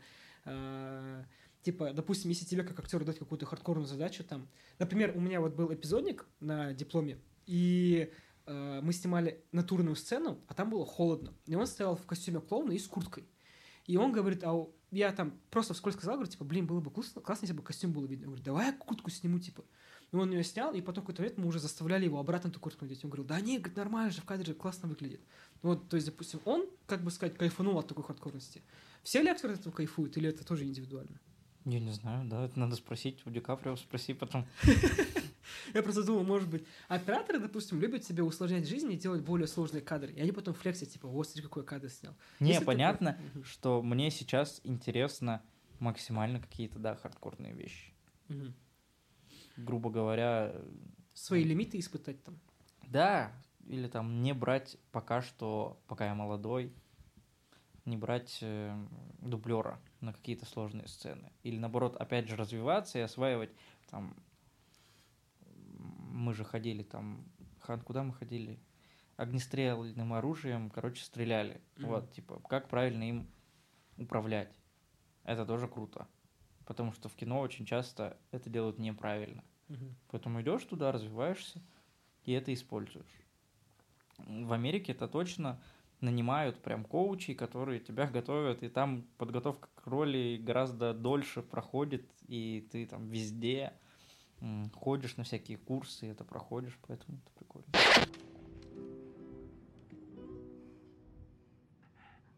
Текст. Может, он уже нанял. Может, она уже... Черт, я все запорол, Сэм, я все черт. Ничего, давай дальше, текст, три. Пожалуйста, давай сначала сцены, а, пожалуйста. Слушай, ну скажи, ты уже... Правда, Сэм, ну, пожалуйста, я тебя прошу. Может, он уже начал, может, он уже... Ладно, все, собрался. Ты злой бандюга, Рик, соберись. Чика, ты в прошлый раз классно закончил наш выпуск, предложив каждому из нас там дать по фильму рекомендации. Давай ты сейчас тоже как-нибудь дерзкий выпуск закончишь. И вообще, я думал так заканчивать каждый выпуск. Да? Да. Окей, давайте тогда... А вот мы можем закончить наш выпуск не по фильму, а вот в силу того, что у нас сегодня актер в гостях по пьесе. У вас конечно, есть? Я же... У вас, ну вот, да, есть ли у вас, ребят, такое? Я не знаю, насколько вы часто ходите в театры, допустим? Для меня театр — это очень чужое место. Я один раз в жизни ходил в театр в Степногорске. Я уже представил. Какой-то театр, кстати, к нам приезжал из России, и они приезжали с мастером и Маргаритой, но мне не очень понравилось. Я помню, что мне понравилась пьеса Горького «На дне» в школе. Я не помню, в каком классе мы ее читали, но я помню, что она мне понравилась. Да, там круто. Я тоже только школьную программу. Это вот «Ревизор», это же пьеса, да, сняет? Память подумаю. Вот «Ревизор» и этот... «Ревизор» программа такая. «Макбета» я читал, да. Ну, типа, как бы, это все мое познание, поэтому как-то рекомендовать только одно из двух тоже не камильфо. Максим Горький «На дне», Макбет, кто написал? Я порекомендую посмотреть... Ой, Гамлет, говорю, Шекспир. Я так скажу, я порекомендую посмотреть фильм «Макбет» с Майклом Фассбендером в главной роли. Это фильм, снятый вот по пьесе, и он снят очень в театральном стиле. Да, он как пьеса. То есть он визуально выглядит так, как будто бы ты смотришь театр, но в кино. Скорее всего, там еще было куча отсылок для Шекспира. Вот, и там была очень мощная вот эта синергия театра и кино, и вместе это прям очень крутой продукт получился. Вот, поэтому я посоветую поставить «Макбет». Режиссера не помню, но там в главной роли Майкл Фассбендер. Угу. Шеры? У меня тоже, ну я не так много пьес на самом деле смотрел, но мне две запали в душу, может даже три.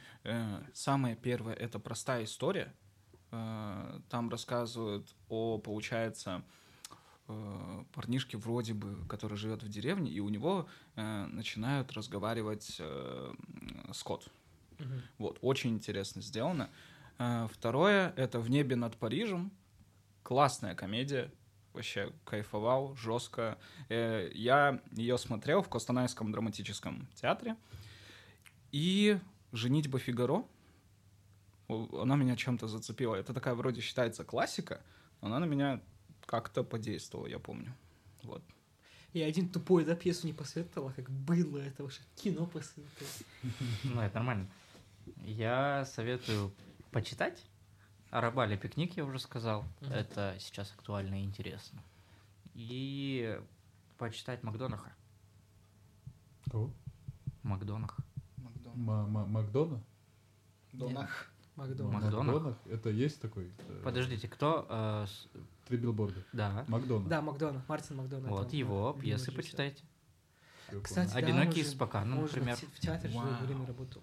Ну да, он оттуда и пришел. Он всю жизнь в театре отработал, и в 50 лет такой: я кино теперь снимаю. Вот, у Макдонаха очень крутые пьесы. Они максимально такие необычные. У него и кино максимально необычное. Да. Я теперь знаю, что почитать для себя. Вот я вот тот, кто воспользуется сразу советом Ернара. Поступайте так же, друзья. Да, поступайте так же. Зовите Ернара в кино, только если у вас интересный сценарий. Ну все. И пишите мне в Инстаграм, если вам нужно прокачаться. Да. На этом заканчивается наш второй выпуск. Над подкастом работали вечно опаздывающий режиссер Серик Абушахман. Никогда не опаздывающий сценарист Жарас Пайшингасхан. Я не знаю, как так, ничего в вашем вечно потерянный режиссер Аманбаев Алишер. Ну, можно так, да. И сегодняшний гость. Спасибо, что пригласили. Спасибо, что пришел. Ернар Ахмет. Всем спасибо. Ернар — имя, Ахмет — фамилия. Да. И данный подкаст писался на базе BIM Production. Акжол, вот здесь ты можешь пускать какую-то красивую музыку, только не из фильмов, а то за «Терминатора» нам прилетела жалоба на авторские права. И все.